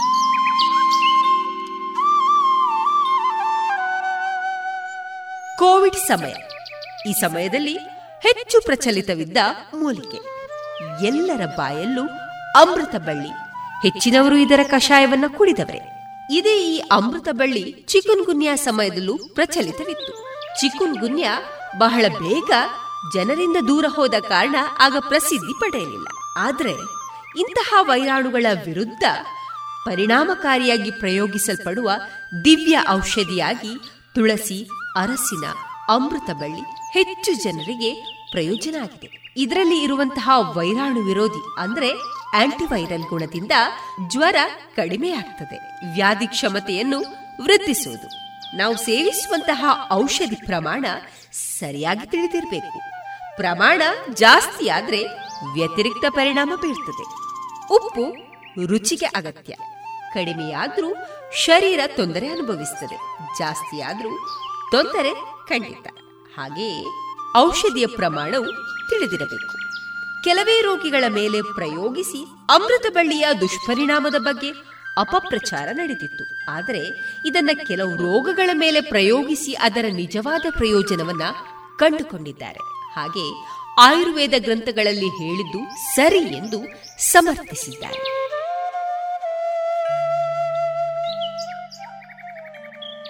ಕೊರೋನಾದಲ್ಲಿ ಪ್ರಯೋಜನಕಾರಿಯೇ ಎಂಬ ಪ್ರಶ್ನೆ ನಿಮ್ಮ ಮನಸ್ಸಲ್ಲಿ ಇರಬಹುದು. ಇದನ್ನ ಸಾಬೀತುಪಡಿಸಲು ತುಂಬಾ ಪ್ರಯೋಗಗಳು ನಡೆಯಬೇಕು. ಆದರೆ ಅಮೃತ ಬಳ್ಳಿಯಲ್ಲಿ ವೈರಸ್ ವಿರೋಧಿ ಅಂದ್ರೆ ಆಂಟಿವೈರಲ್ ಗುಣ ಇದೆ ಖಂಡಿತ. ಆದ ಕಾರಣ ಕೊರೋನಾದಂತಹ ವೈರಸ್ ಅನ್ನ ದೇಹ ಎದುರಿಸಲು ಸಹಾಯ ಮಾಡಿದೆ.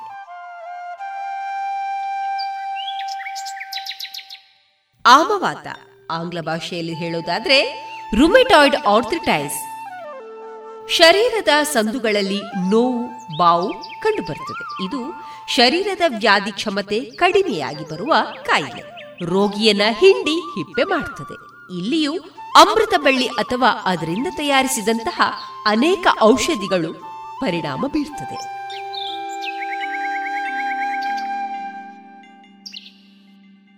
ಶರೀರದ ವಿಷ ನಿವಾರಕ, ಆಂಟಿಆಕ್ಸಿಡೆಂಟ್. ಶರೀರದಲ್ಲಿ ಸಂಗ್ರಹಿಸಲ್ಪಟ್ಟಂತಹ ಕೆಟ್ಟ ಅಂಶಗಳನ್ನು ಹೊರಹಾಕಲು ಫ್ಲೆವೆನಾಲ್ ಅಥವಾ ಫಿನಾಲಿಕ್ಗಳು ಬೇಕೆಂದು ವಿಜ್ಞಾನ ಹೇಳ್ತದೆ. ಅಮೃತ ಬಳ್ಳಿಯಲ್ಲಿ ಇವುಗಳು ಇರೋದ್ರಿಂದ ಉತ್ತಮ ಆಂಟಿಆಕ್ಸಿಡೆಂಟ್ ಆಗಿ ಶರೀರಕ್ಕೆ ಪ್ರಯೋಜನವಾಗುತ್ತದೆ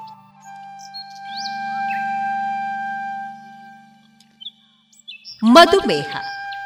ಅಮೃತ ಬಳ್ಳಿಯಿಂದ ಸಂಗ್ರಹಿಸಿದ ಇಥೇಲ್ ಆಸಿಟೇಟ್ ಹೆಕ್ಸೇನ್ಗಳು ಆಲ್ಫಾ ಗ್ಲುಕೋಸಿಡೇಸ್ ಎನ್ಸೈಮ್ ಅನ್ನ ನಿಯಂತ್ರಿಸೋದ್ರಿಂದ ಮಧುಮೇಹಿಗಳಲ್ಲಿ ಹಾಗೂ ಸ್ತ್ರೀಯರ ಅನಿಯಮಿತ ಋತುಸ್ರಾವ ಲಕ್ಷಣಗಳಿರುವಾಗ ನಿರ್ದಿಷ್ಟ ಪ್ರಮಾಣದಲ್ಲಿ ಸೇವಿಸಿದರೆ ಇದು ಪ್ರಯೋಜನಕಾರಿ.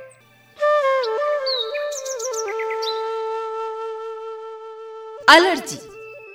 ಬೆಳಗ್ಗೆ ಎದ್ದ ತಕ್ಷಣ ಸೀನುವುದು. ಶೀತ ನಿರಂತರ ಬಾಧಿಸುವವರು ಇದರ ಕಷಾಯಕ್ಕೆ ಸ್ವಲ್ಪ ಅರಶಿನ ಪುಡಿ ಹಾಕಿ ಸೇವಿಸಬಹುದು.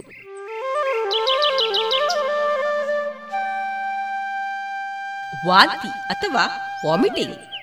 ಅಮೃತ ಬಳ್ಳಿಯ ಎಲೆ ಸಹಿತ ಒಂದು ಮುಷ್ಟಿ ಬಳ್ಳಿಯನ್ನು ಜಜ್ಜಿ ಒಂದು ಪಾತ್ರೆಗೆ ಹಾಕಿ ಕುದಿಯುವ ನೀರು ಹಾಕಿ ಮುಚ್ಚಿಟ್ಟು ತಣಿದ ನಂತರ ಸೋಸಿ ಜೇನು ಹಾಕಿ ಕುಡಿದ್ರೆ ವಾಂತಿ ಅಂದ್ರೆ ವಾಮಿಟಿಂಗ್ ನಿಲ್ತದೆ.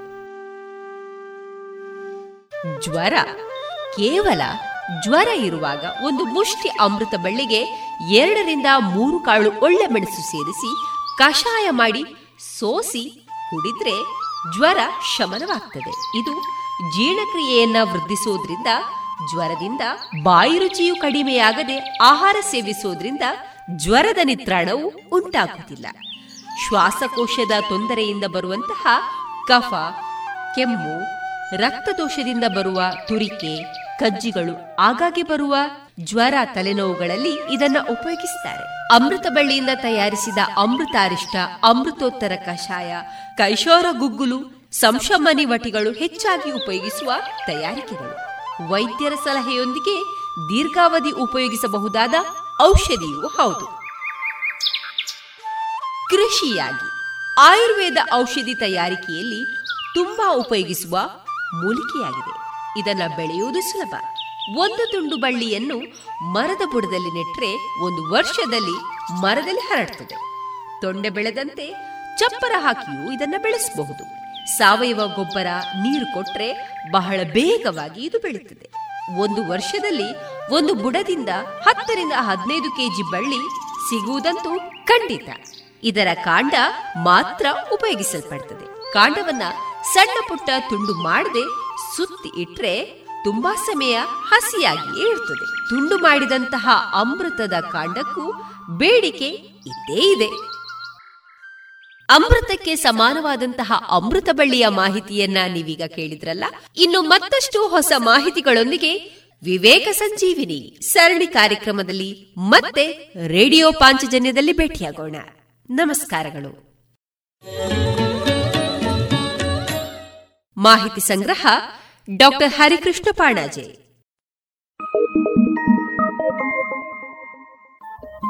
ರೇಡಿಯೋ ಪಾಂಚಜನ್ಯ ತೊಂಬತ್ತು ಬಿಂದು ಎಂಟು ಎಫ್ಎಂ ಸಮುದಾಯ ಬಾನುಲಿ ಕೇಂದ್ರ ಪುತ್ತೂರು. ಇದು ಜೀವ ಜೀವದ ಸ್ವರ ಸಂಚಾರ.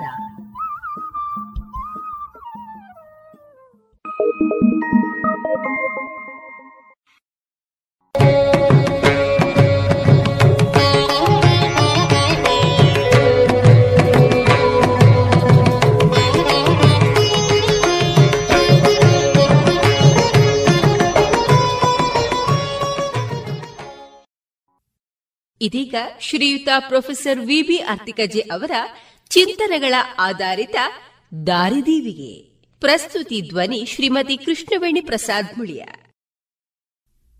ದಾರಿದೀವಿಗೆ ಇಪ್ಪತ್ಮೂರು, ಕ್ಷಮಾಪಣೆ. ಕ್ಷಮೆ ಎನ್ನುವುದು ಬಲುದೊಡ್ಡ ಗುಣ. ಕ್ಷಮಾಯಾಚನೆ ಮಾಡುವುದು ಒಳ್ಳೆಯತನವಾದರೆ ಕ್ಷಮೆಯನ್ನು ಕೊಡುವುದು ಅದಕ್ಕಿಂತಲೂ ಶ್ರೇಷ್ಠವಾದ ಗುಣ.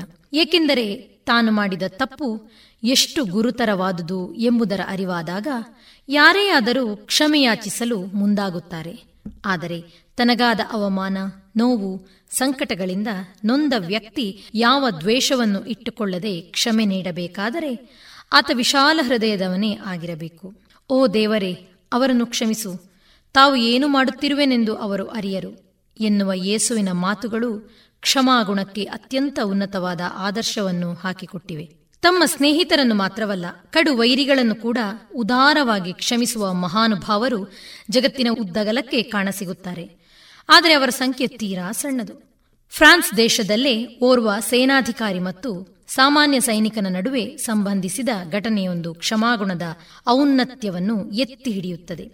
ಫ್ರಾನ್ಸಿನ ದಂಡನಾಯಕನಾಗಿದ್ದ ಪಾಲ್ಟ್ರೆ ಲ್ಯಾಮೇಡ್ ಒಂದು ಸಲ ಲೋನ್ಸ್ ನಗರದ ಬೀದಿಯೊಂದರಲ್ಲಿ ಹೋಗುತ್ತಿರುವಾಗ ಮಿತಿಮೀರಿ ಮದ್ಯಪಾನ ಮಾಡಿದ್ದ ಒಬ್ಬ ಯೋಧ ಕಣ್ಣಿಗೆ ಬಿದ್ದ. ಶಿಸ್ತು, ನಿಯಮ ಪಾಲನೆಗಳಲ್ಲಿ ಮುಂಚೂಣಿಯಲ್ಲಿರಬೇಕಾದ ಸಿಪಾಯಿಯು ಈ ರೀತಿ ತೂರಾಡುತ್ತಾ ಸಾರ್ವಜನಿಕ ರಸ್ತೆಯಲ್ಲಿ ತಿರುಗಾಡುವುದನ್ನು ಕಂಡ ಕೂಡಲೇ ಸೇನಾಧಿಪತಿಯ ಪಿತ್ತ ನೆತ್ತಿಗೇರಿತು. ಹಿಂದೆ ಮುಂದೆ ಯೋಚನೆ ಮಾಡದೆ ಯೋಧನ ಕೆನ್ನೆಗೆ ಬಾರಿಸಿಯೇ ಬಿಟ್ಟ. ಕಣ್ಣು ಮುಚ್ಚಿ ತೆರೆಯುವುದರೊಳಗಾಗಿ ಈ ಘಟನೆ ನಡೆದು ಹೋಗಿತ್ತು. ಏಟು ಕೊಟ್ಟವನು ದೊಡ್ಡ ವ್ಯಕ್ತಿಯಾದ್ದರಿಂದ ಯೋಧ ಕೆನ್ನೆ ಸವರಿಕೊಳ್ಳುತ್ತಾ ಅಲ್ಲಿಂದ ಹೊರಟು ಹೋದ. ತಾನು ಸಿಪಾಯಿಯ ಕೆನ್ನೆಗೆ ಬಾರಿಸಿದ್ದು ತಪ್ಪು. ತಾನು ಹಾಗೆ ಮಾಡಬಾರದಾಗಿತ್ತು. ಅವಮಾನ ಮತ್ತು ನೋವಿನ ಒಳಗಾದ ಯೋಧನನ್ನು ಸಮಾಧಾನಪಡಿಸಬೇಕು ಎಂದು ಪಾಲ್ಟ್ರೆಗೆ ಅನಿಸಿತು. ಆದ್ದರಿಂದ ಅವನು ಮರುದಿವಸ, ಆ ಸಿಪಾಯಿಯನ್ನು ಕರೆಯಿಸಿ, ನಾನು ನಿನ್ನೆ ನಿನಗೇನು ಮಾಡಿದೆ ಎನ್ನುವುದರ ನೆನಪು ನಿನಗಿದೆ? ಎಂದು ಕೇಳಿದ. ಹೌದು ಸರ್, ನೀವು ಕೆನ್ನೆಗೆ ಹೊಡೆದಿರಿ. ನನಗೂ ನೆನಪಿದೆ. ಅದರ ಅಗತ್ಯವಿರಲಿಲ್ಲ. ಈಗ ನಾನು ನಿನಗೆ, ನಾನು ಅವನ್ನು ಸ್ವೀಕರಿಸಲಾರೆ. ಹತ್ತು ಕೊಟ್ಟರೆ? ಆಗದು ಸರ್. ಕೆನ್ನೆಗೆ ಬಿದ್ದ ಏಟನ್ನು ಪ್ರಾಂಕುಗಳ ಮೂಲಕ ಸರಿಪಡಿಸಲು ಸಾಧ್ಯವಾಗದು. ನಿನ್ನ ಭಾವನೆ ಸರಿ. ನಾನೀಗ ನಿನ್ನನ್ನು ಗೌರವ ಪ್ರೀತಿಗಳಿಂದ ಆಲಂಗಿಸಿಕೊಂಡರೆ? ಸೇನಾಧಿಪತಿಯ ಈ ಸಲಹೆ ಯೋಧನಿಗೆ ಒಪ್ಪಿಗೆಯಾಯಿತು. ಪರಸ್ಪರ ಅಪ್ಪಿಕೊಂಡು ಬಿಡೋಣ. ಸ್ನೇಹದ ಈ ಅಪ್ಪುಗೆಯ ಮೂಲಕ ಕ್ಷಮಿಸುವುದಕ್ಕೆ ಮತ್ತು ಆದದ್ದನ್ನು ಮರೆಯುವುದಕ್ಕೆ ಸಾಧ್ಯ. ಪ್ರೀತಿಗಿಂತ ಮಿಗಿಲಾದದ್ದು ಯಾವುದೂ ಇಲ್ಲ. ಅಲ್ಲವೇ ಸ್ನೇಹಿತರೆ? ಅಕ್ಕ ಏನ್ ಸಖತ್ತಾಗಿದೆ ಕಣೆ ಇದು? ಹೌದಾ? ಏನದು ನೋಡೋಣ? ಆನ್ಲೈನ್ ಅಲ್ಲಿ ನೋಡು ಎಷ್ಟು ಚೀಪ್ ಆಗಿ ಬೆಸ್ಟ್ ಆಗಿದೆ. ಹೌದ್ ಹೌದು ಎಲ್ಲಾ ಬೆಸ್ಟೇ ಆಗಿರುತ್ತೆ. ಯಾವ ಆನ್ಲೈನ್ ಬೇಡ ಏನ್ ಬೇಡ. ಇನ್ಮೇಲೆ ಎಲ್ಲಾನು ಡೈರೆಕ್ಟ್ ಶಾಪಿಂಗ್ ನಮ್ಮ ಮಕ್ಕಳ ಒಳ ಉಡುಪಿಗೆ ಆನ್ಲೈನ್ ಅಂತೂ ಬೇಡವೇ ಬೇಡ. ಮತ್ತೆ ನನ್ನ ಯೂನಿಫಾರ್ಮ್ಗೆ ಇನ್ನರ್ ವೇರ್ ಇದೆಯಲ್ಲ ಲಶ್ ಫ್ಯಾಷನ್ ಲಶ್ ಫ್ಯಾಷನ್. ಅದೆಲ್ಲಿ? ಹೌದು ಮತ್ತೆ. ಮಹಿಳೆಯರ ಯುವತಿಯರ ಅಚ್ಚುಮೆಚ್ಚಿನ ಲಶ್ ಫ್ಯಾಷನ್. ಟ್ರೆಡಿಷನಲ್ ಹಾಗೂ ಫ್ಯಾಷನ್ ಸಾರಿ ಬ್ಲೌಸ್ನಿಂದ ಹಿಡಿದು dress suitings gym wear sports maternity wear ಹಾಗೂ ಯೂನಿಫಾರ್ಮ್ಗೂ ಸರಿ ಹೊಂದುವ ಎಲ್ಲಾ ರೀತಿಯ ಒಳ ಉಡುಪುಗಳು ಜೊತೆಗೆ ವೆರೈಟಿ ವೆರೈಟಿ ನೈಟ್ ಡ್ರೆಸ್ಗಳು ಕೂಡ ಲಶ್ ಫ್ಯಾಷನ್ನಲ್ಲಿ ಲಭ್ಯ. ಹೌದಾ ಅಮ್ಮ? ಅದೆಲ್ಲಿ? ನನಗೂ, ನಿಮಗೂ ಎಲ್ಲಾ ತರಹದ ಔಟ್ಫಿಟ್ಗಳಿಗೂ ಸಂಗಾತಿಯಾಗಲಿದೆ ಲಶ್ ಫ್ಯಾಷನ್. ಇದೀಗ ಕೋರ್ಟ್ ರೋಡ್ನಲ್ಲಿ ಲಶ್ ಫ್ಯಾಷನ್ ಇನ್ಸೈಡ್ ಮಾತ್ರವಲ್ಲ, ಜಿ ಎಲ್ ಒನ್ ಮಾಲ್ ನಲ್ಲೂ ಲಶ್ ಫ್ಯಾಷನ್ ಇನ್ಸೈಡ್ ಮಳಿಗೆ ಇದೆ. ಹಾಗಾದ್ರೆ ಈಗಲೇ ಹೋಗೋಣ ಬನ್ನಿ.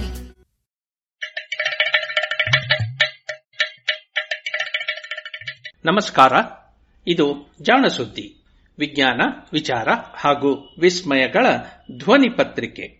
ಪ್ರತಿ ವಾರ ಹೊಸ ಜ್ಞಾನ. ಕೇಳು ಕೇಳು ಕೇಳು ಜಾಣ. ಜಾಣ ಸುದಿಯ ಕೇಳು ಕೇಳು ಕೇಳು ಜಾಣ. ಇಂದು ಹಂದು ಮುಂದು ಹಿಂದು ಹರಿವು ತಿಳಿವು ಚುಟುಕು ಬೆರಗು ನಿತ್ಯ ನುಡಿಯುವತ್ತು ತರಲು ನಿತ್ಯ ನುಡಿಯುವತ್ತು ತರಲು. ಕೇಳಿ ಜಾಣರ ಜಾಣ ಸುದ್ದಿಯ ಕೇಳು ಕೇಳು ಕೇಳು ಜಾಣ. ಜಾಣ ಸುದ್ದಿಯ ಕೇಳು ಕೇಳು ಕೇಳು ಜಾಣ. ಜಾಣ ಸುದ್ದಿ ಸಂಪುಟ ಐದು ಸಂಚಿಕೆ ಇಪ್ಪತ್ತೆರಡು. ಇಂದಿನ ಸಂಚಿಕೆಯಲ್ಲಿ ನೀವು ಕೇಳಲಿದ್ದೀರಿ ಅಣಬೆ ವಿಷ ಕುಗ್ಗಿಸುವ ಬಣ್ಣ. ಪ್ಲಾಸ್ಟಿಕ್ ಪುರಾಣ ಹನ್ನೆರಡು. ಪ್ಲಾಸ್ಟಿಕ್ ಮಂತ್ರಿಮಂಡಲ. ಬೀಗಲ್ ಸಾಹಸಯಾನ ಸಂಚಿಕೆ ನೂರ ಎಂಬತ್ತು. ಹಾಗೂ ವಾರದ ವಿಜ್ಞಾನಿ ಫ್ರಾಂಕ್ ಡ್ರೇಕ್.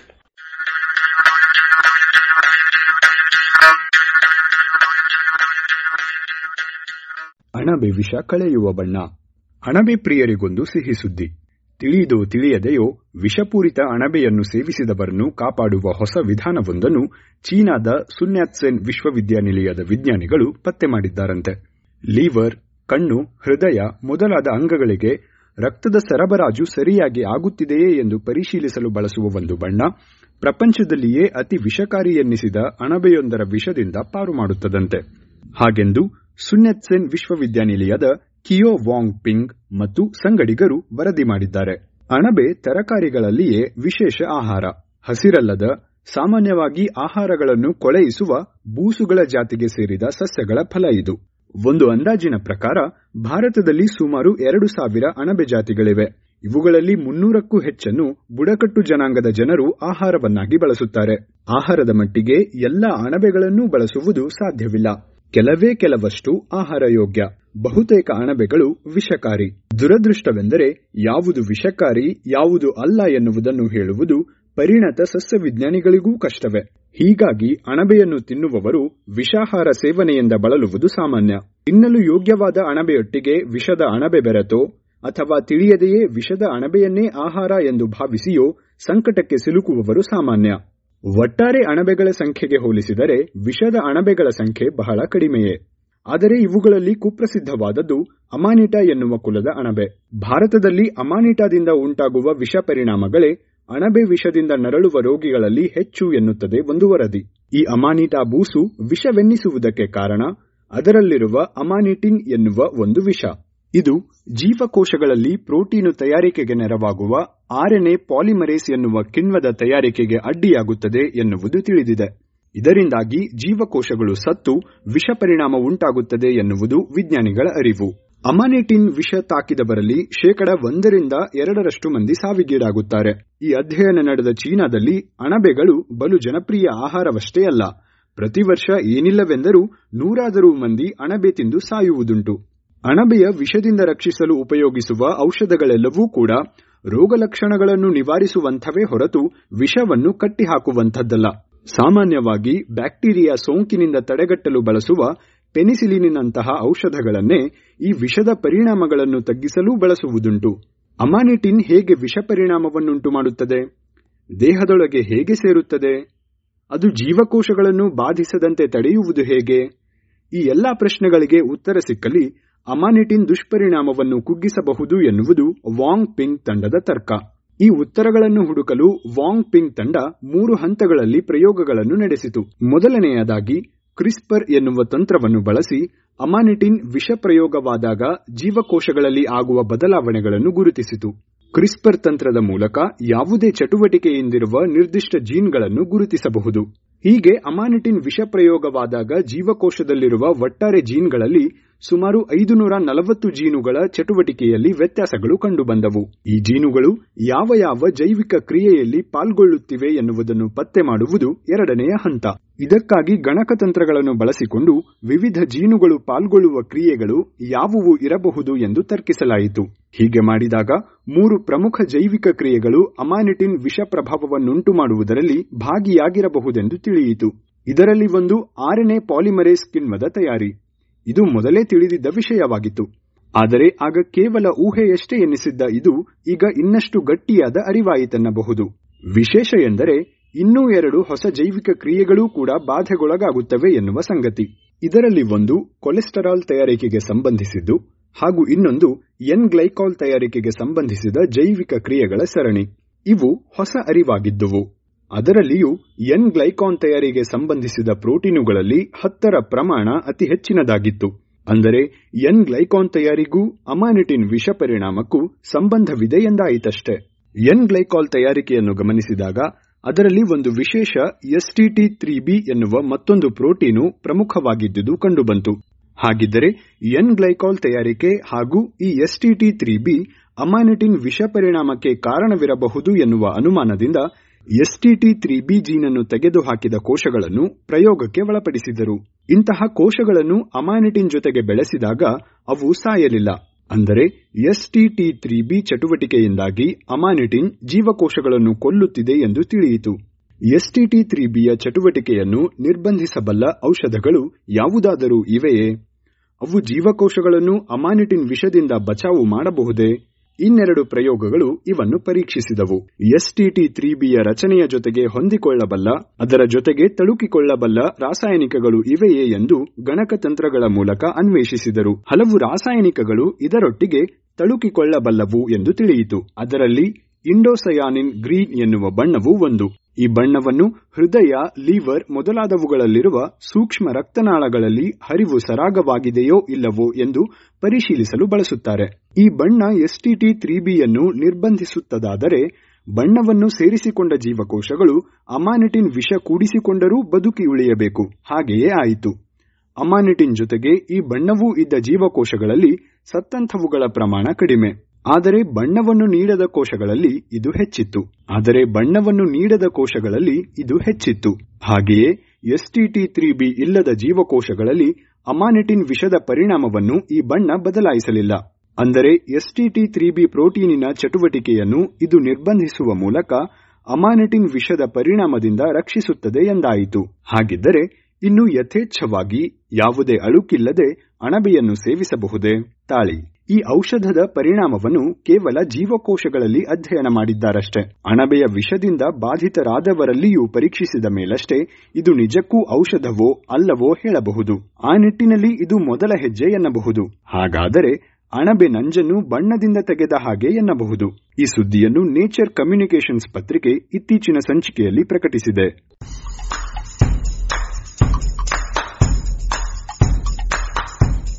ನಿಮಗೆ ಗೊತ್ತೇ ಅಂಗೈ ಉದ್ದದ ಹಲ್ಲಿ ಕುಲಕ್ಕೆ ಸೇರಿದ ಹಾರುವ ಹಲ್ಲಿಯೊಂದನ್ನು ಭಾರತೀಯ ವಿಜ್ಞಾನಿಗಳು ಪತ್ತೆ ಮಾಡಿದ್ದಾರೆ. ಭಾರತದ ಮಿಜೋರಾಂ ರಾಜ್ಯದಲ್ಲಿ ಇದರ ವಾಸ. ದಪ್ಪಗಿನ ದಾರದಂತಹ ಹುರುಪೆ ತುಂಬಿದ ಬಾಲ ಇರುವ ಇದರ ಪಕ್ಕೆಗಳನ್ನು ಅಗಲಿಸಿದರೆ ರೆಕ್ಕೆಗಳಂತೆ ಅವು ಹರಡಿಕೊಳ್ಳುತ್ತವೆ. ಇದನ್ನು ಬಳಸಿಕೊಂಡು ಈ ಹಲ್ಲಿ ಗಾಳಿಯಲ್ಲಿ ಸ್ವಲ್ಪ ದೂರ ತೇಲಬಲ್ಲದು. ಇದನ್ನು ಪತ್ತೆ ಮಾಡಿದ ಮಿಜೋರಾಂ ವಿಶ್ವವಿದ್ಯಾನಿಲಯದ ವಿಜ್ಞಾನಿಗಳು ಇದಕ್ಕೆ ಗೆಕ್ಕೋ ಮಿಜೋರಾಮೆನ್ಸಿಸ್ ಎಂದು ಹೆಸರಿಸಿದ್ದಾರೆ.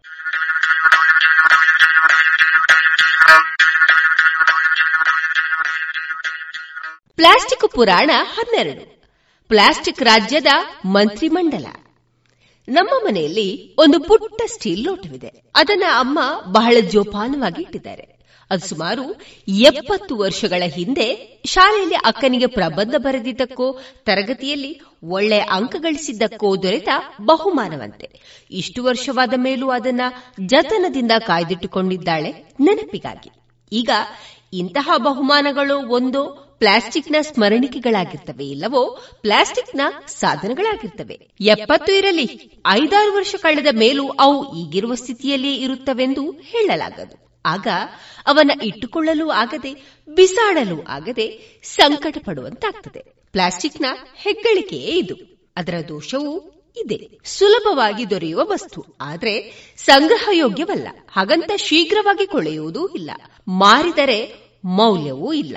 ಇದು ಸಮಸ್ಯೆ. ವಿಚಿತ್ರ ಎಂದ್ರೆ ಬಹುತೇಕ ಎಲ್ಲಾ ಪ್ಲಾಸ್ಟಿಕ್ಗಳ ಸ್ಥಿತಿಯೂ ಇದೆ.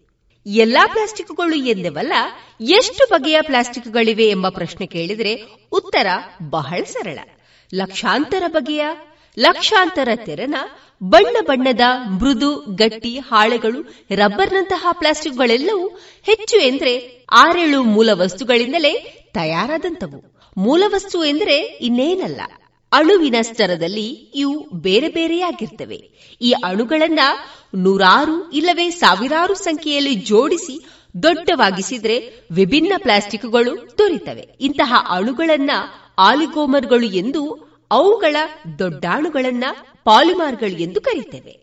ಪಾಲಿಮಾರ್ಗಳಲ್ಲಿ ಇರುವ ಆಲಿಗೋಮರ್ ಅಣುಗಳ ಸಂಖ್ಯೆ ಹಾಗೂ ಅವನ್ನ ತಯಾರಿಸುವ ವಿಧವನ್ನ ಅನುಸರಿಸಿ ಒಂದೇ ಆಲಿಗೋಮರ್ನಿಂದ ಸಾವಿರಾರು ಬಗೆಯ ಪಾಲಿಮಾರ್ಗಳನ್ನು ತಯಾರಿಸಬಹುದು. ಭೂಮಿಯ ಎಲ್ಲೆಡೆ ಹಾವಳಿ ಮಾಡುತ್ತಿರುವ ಎಲ್ಲಾ ಬಗೆಯ ಪ್ಲಾಸ್ಟಿಕ್ಗಳನ್ನ ಅವುಗಳಲ್ಲಿ ಇರುವ ಆಲಿಗೋಮರ್ಗಳಿಗೆ ತಕ್ಕಂತೆ ವಿಂಗಡಿಸಿದ್ರೆ ಹೆಚ್ಚು ಎಂದ್ರೆ ಹತ್ತು ಹನ್ನೆರಡು ಬಗೆಗಳು ಸಿಗ್ತವೆ. ಇವೇ ಪ್ಲಾಸ್ಟಿಕ್ ಪ್ರಪಂಚದ ಮಂತ್ರಿಮಂಡಲದ ಸದಸ್ಯರು. ಬನ್ನಿ, ಈ ಪ್ಲಾಸ್ಟಿಕ್ ಮಂತ್ರಿಮಂಡಲದಲ್ಲಿ ಯಾರ್ಯಾರಿದ್ದಾರೆ ನೋಡೋಣ. ಈ ಎಲ್ಲಾ ಸದಸ್ಯರನ್ನು ನಮ್ಮ ಅಡುಗೆ ಮನೆಯಲ್ಲೇ ಕಾಣಬಹುದು. ಈ ಮಂತ್ರಿಮಂಡಲದ ಸದಸ್ಯರಲ್ಲಿ ಬಹಳ ಜನಪ್ರಿಯವಾದ ಪ್ಲಾಸ್ಟಿಕ್ ಎಂದ್ರೆ ಪಾಲಿಇಥಿಲೀನ್. ಹಾಲಿನ ಪ್ಯಾಕೆಟ್ನ ಪ್ಲಾಸ್ಟಿಕ್ ಪಾಲಿಇಥಿಲೀನ್. ಪಾಲಿಇಥಿಲಿನ್ನಲ್ಲಿಯೂ ಎರಡು ಪ್ರಮುಖ ವರ್ಗಗಳಿವೆ. ಎಲ್ಡಿಪಿಇ ಹಾಗೂ ಎಚ್ಡಿಪಿಇ ಎಲ್ಡಿಪಿಇ ಹಗುರವಾದ ನೂರಕ್ಕಿಂತಲೂ ಕಡಿಮೆ ಇಥಿಲಿನ್ ಅಣುಗಳ ಸರಪಳಿಯ ಪ್ಲಾಸ್ಟಿಕ್ ಎಚ್ಡಿಪಿಇಯ ಪ್ರತಿ ಅಣುವಿನ ನೂರರಿಂದ ಸಾವಿರದವರೆಗೂ ಇಥಿಲಿನ್ ಅಣುಗಳು ಇರಬಹುದು. ಪಾಲಿಇಥಿಲಿನ್ನ ತಯಾರಿಕೆ ಬಹಳ ಸರಳ. ಇದರಿಂದ ಸಿದ್ಧಗೊಳಿಸಿದ ಹಾಳೆಗಳು ತೇವವಾಗುವುದಿಲ್ಲ ಗಾಳಿ ಕೂಡ ಹಾಯದಷ್ಟು ರಂಧವಾಗಿರ್ತದೆ ಎಳೆದ್ರೆ ಹಿಗ್ಗುವ ಗುಣವಿರುವ ಮೃದು ಪ್ಲಾಸ್ಟಿಕ್ ಅಕ್ಕಿ, ಬೇಳೆ ಮೊದಲಾದವುಗಳ ಪ್ಲಾಸ್ಟಿಕ್ ಹಾಲಿನ ಪ್ಯಾಕೆಟು, ಪೇಪರ್ ಕಪ್ಪುಗಳ ಮೇಲೆ ಹಚ್ಚಿರುವ ನಯವಾದ ಲೇಪ, ಆಹಾರವನ್ನ ಮುಚ್ಚಿಡಲು ಬಳಸುವ ಪ್ಲಾಸ್ಟಿಕ್ ಹಾಳೆಗಳನ್ನ ಪಾಲಿಇಥಿಲಿನಿಂದಲೇ ತಯಾರಿಸಿರ್ತಾರೆ. ಸಾಮಾನ್ಯವಾಗಿ ಇದರಲ್ಲಿ ಬೇರೆ ಯಾವುದೇ ಆಡಿಟಿವ್ ಇಲ್ಲದಿರುವುದರಿಂದ ಆಹಾರಗಳನ್ನ ಪ್ಯಾಕ್ ಮಾಡಲು ಬಳಸುವುದೇ ಹೆಚ್ಚು. ಆದರೆ ಬಿಸಿ ತಾಗಿದ್ರೆ ಕರಗಿ ಬಿಡುವ ವಸ್ತು. ಅಡುಗೆ ಮನೆಯಲ್ಲಿ ಇರುವ ಇನ್ನೊಂದು ಜನಪ್ರಿಯ ಪ್ಲಾಸ್ಟಿಕ್ ಪಾಲಿಪ್ರಾಪಿಲಿನ್.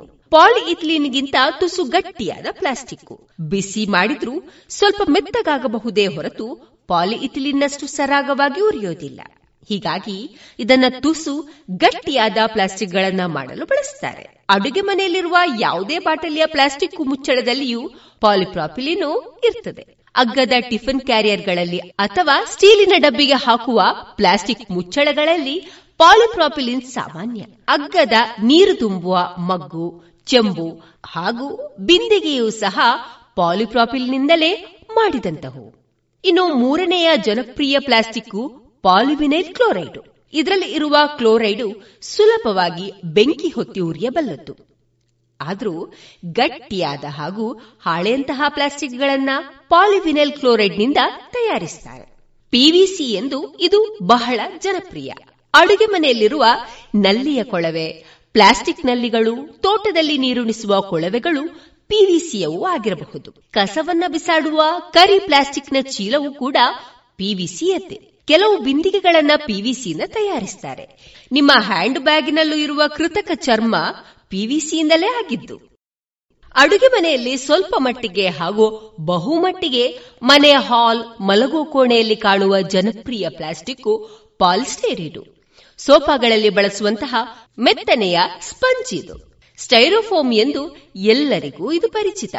ರಬ್ಬರ್ ಅಥವಾ ತೆಂಗಿನ ನಾರಿನ ಜೊತೆಗೆ ಸೇರಿಸಿ ಹಾಸಿಗೆಯ ಮೆತ್ತೆಯನ್ನು ತಯಾರಿಸುತ್ತಾರೆ ಇನ್ನು ಮಕ್ಕಳ ಪ್ರಾಜೆಕ್ಟ್ಗೆಂದು ತರುವಂತಹ ಹಗುರವಾದ ಹಲಗೆಯಂತಹ ಹಾಳೆ ಸ್ಟೈರೋಫೋಮ್ನದ್ದು. ದ್ರಾವಣವಾಗಿರುವಾಗಲೇ ಇದರಲ್ಲಿ ಗಾಳಿಯನ್ನು ಊದಿದಾಗ ನೊರೆ ನೊರೆಗಟ್ಟುತ್ತದೆ. ಈ ನೊರೆಯನ್ನು ಒಣಗಿಸಿದಾಗ ಸ್ಟೈರೋಫೋಮ್ ಸಿದ್ಧ.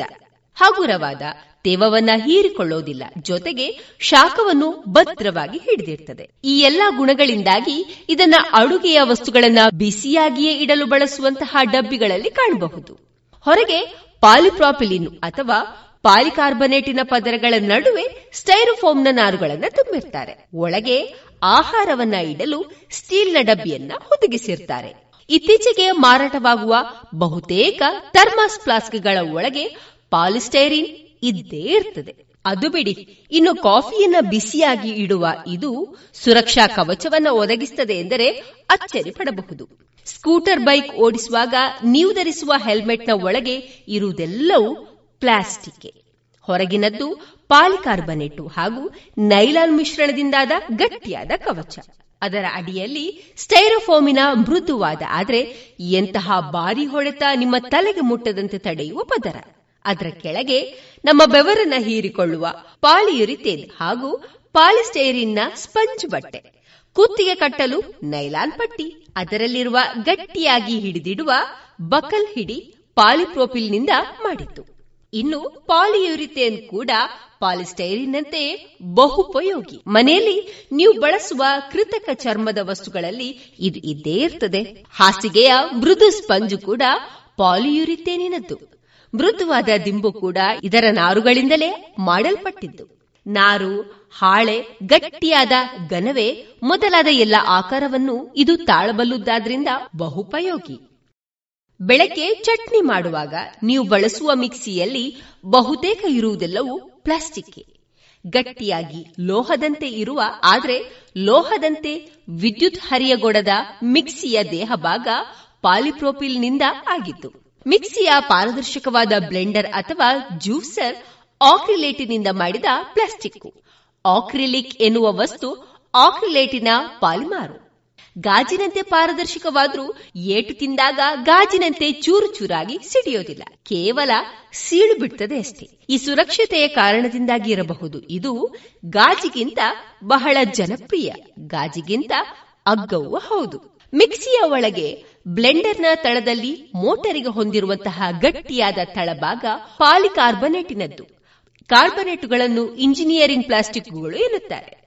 ಲೋಹಗಳ ಜಾಗದಲ್ಲಿ ಬಳಸುವ ಲೋಹಗಳಷ್ಟೇ ಗಟ್ಟಿಯಾದ ಪ್ಲಾಸ್ಟಿಕ್ ಇದು. ವಿವಿಧ ಯಂತ್ರಗಳ ಭಾಗಗಳನ್ನಾಗಿ ಇದನ್ನು ರೂಪಿಸುವುದೂ ಉಂಟು. ನಿಮಿಷಕ್ಕೆ ಸಾವಿರಾರು ಹೆಚ್ಚು ಬಾರಿ ಗಿರಕಿ ಸುತ್ತುವ ಮಿಕ್ಸಿಯ ಮೋಟರ್ನ ಹೊಡೆತವನ್ನ ತಾಳಿಕೊಳ್ಳುವಷ್ಟು ಗಟ್ಟಿ. ಮಿಕ್ಸಿಯ ಮೋಟರ್ನ ಮೇಲ್ಭಾಗದಲ್ಲಿ ಹಾಗೆ, ಮಿಕ್ಸಿಯ ಜಾರ್ನ ತಳಭಾಗದಲ್ಲಿ ಇರುವ ಒಂದಕ್ಕೊಂದು ಹೊಂದಿಕೊಳ್ಳುವ ನಾಲ್ಕು ಇಲ್ಲವೇ ಮೂರು ಅಲಗಿನ ಚಕ್ರದಂತಿರುವ ಭಾಗ ಕೂಡ ಇದು. ಇನ್ನೊಂದು ಮುಖ್ಯವಾದ ಪ್ಲಾಸ್ಟಿಕ್ ಎಂದರೆ ಪಾಲಿಇಥಿಲೀನು ಟೆರಪ್ತಾಲೆಟು ಅಥವಾ ಪಿಇಟಿ ಪೆಟ್ ಪ್ಲಾಸ್ಟಿಕ್ ಎಂದೇ ಜನಪ್ರಿಯವಾದದ್ದು. ಗಾಜಿನಂತಹ ಪಾರದರ್ಶಕವಾದ ನೀರು ಹಾಗೂ ಪೇಯಗಳನ್ನು ತುಂಬಿದ ಬಾಟಲಿಗಳನ್ನು ಪೆಟ್ ಪ್ಲಾಸ್ಟಿಕ್ನಿಂದ ತಯಾರಿಸುತ್ತಾರೆ ಹಗುರ ಹಾಗೂ ದೃಢವಾದ ಈ ಪ್ಲಾಸ್ಟಿಕ್ ರಂಧ್ರರಹಿತವಾಗಿರೋದ್ರಿಂದ ಒಳಗಿರುವ ವಸ್ತುಗಳು ಗಾಳಿಯ ಜೊತೆಗೆ ಬೆರೆತು ಸುಲಭವಾಗಿ ಹಾಳಾಗೋದಿಲ್ಲ. ಗಾಜಿಗೆ ಪರ್ಯಾಯವಾದರೂ ಅತಿಯಾದ ತ್ಯಾಜ್ಯಕ್ಕೆ ಕಾರಣವಾದ ವಸ್ತು ಇದು. ಇವೆಲ್ಲವೂ ಅಪ್ಪಟ ಪಾಲಿಮಾರ್ಗಳು. ಇವುಗಳ ಜೊತೆಗೆ ಕೆಲವು ಬೆರಕೆ ಪ್ಲಾಸ್ಟಿಕ್ಗಳು ಇರ್ತವೆ. ಉದಾಹರಣೆಗೆ ಮಿಕ್ಸಿಯಲ್ಲಿಯೇ ಪಾಲಿಕಾರ್ಬನೇಟಿನ ತಳವನ್ನ ಹಿಡಿದಿಡುವ ಕಪ್ಪನೆಯ ಗಟ್ಟಿಯಾದ ರಬ್ಬರ್ನಂತಹ ಭಾಗ, ಸ್ಟೈರಿನು ಹಾಗೂ ರಬ್ಬರಿನ ಅಂಶಗಳೆರಡೂ ಇರುವಂತಹ ಪ್ಲಾಸ್ಟಿಕ್. ಮನೆಯಲ್ಲಿ ಬಳಸುವಂತಹ ಹಲವು ಸಾಧನಗಳಲ್ಲಿ ಇವು ವಿವಿಧ ಪ್ಲಾಸ್ಟಿಕ್ಗಳು ಜೊತೆಯಾಗಿರಬಲ್ಲವು. ಇವೆಲ್ಲವೂ ನಿಮ್ಮ ಅಡುಗೆ ಮನೆಯಲ್ಲಿ ಕಾಣಬಹುದಾದ ಪ್ಲಾಸ್ಟಿಕ್ ಬಗೆಗಳು. ಇನ್ನು, ಅಡುಗೆ ಪಾತ್ರೆಗಳಿಗೆ ಬೆಳೆದಿರುವ ಟೆಫ್ಲಾನ್ ಹಾಗೂ ಅವುಗಳ ಹಿಡಿಯಲ್ಲಿ ಇರುವ ಕಪ್ಪನೆಯ ಬೇಕ್ಲೈಟ್ಗಳ ಕತೆ ಬೇರೆಯೇ ಇದೆ.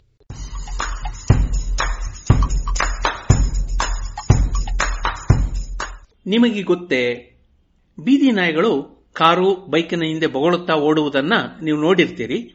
ಎಂದೋ ಅದೇ ವಾಹನವೋ ಅಥವಾ ಅದರಂತದ್ದೇ ಇನ್ಯಾವುದೋ ವಾಹನವೋ ಆ ನಾಯಿ ಅಥವಾ ಅದರ ಸಂಬಂಧಿಗಳೋ ಗೆಳೆಯರೋ ನಾಯಿಗಳನ್ನ ಗಾಯಗೊಳಿಸಿದ್ದರೆ ಹೀಗೆ ನಾಯಿಗಳು ಪ್ರತಿಕ್ರಿಯಿಸುತ್ತವೆ. ಇದೇ ರೀತಿಯಲ್ಲಿ ಸಾಗರ ಜೀವಿಗಳಾದ ಕಿಲ್ಲರ್ ವೇಲ್ ಎಂದು ಪ್ರಸಿದ್ಧವಾದ ಓರ್ಕಾ ಡಾಲ್ಫಿನ್ಗಳು ವರ್ತಿಸುತ್ತವೆಯಂತೆ ಯುರೋಪಿನ ಐಬೀರಿಯಾದ ಕಡಲ ತೀರದಲ್ಲಿ ಸಾಗುತ್ತಿದ್ದ ಮೂರು ನಾವೆಗಳನ್ನು ಇವು ಹೀಗೆ ಬಡಿದು ಮುಳುಗಿಸಿವೆಯಂತೆ. ಈ ಸರಣಿ ನಾವೆ ಮುಳುಗಡೆ ಕಾರ್ಯಕ್ರಮ ಆರಂಭವಾಗಿದ್ದು, ಎರಡು ಸಾವಿರದ ಇಪ್ಪತ್ತರಲ್ಲಿ ಹೆಣ್ಣು ಡಾಲ್ಫಿನ್ ಒಂದಕ್ಕೆ ಎಂದು ತಗಲಿ ಗಾಯವಾದ ಮೇಲೆ ಎಂದು ನೇಚರ್ ವರದಿ ಮಾಡಿದೆ. ಡಾಲ್ಫಿನ್ಗಳು ಸೇಡು ತೀರಿಸಿಕೊಳ್ಳುತ್ತವೆ ಎನ್ನೋಣವೇ.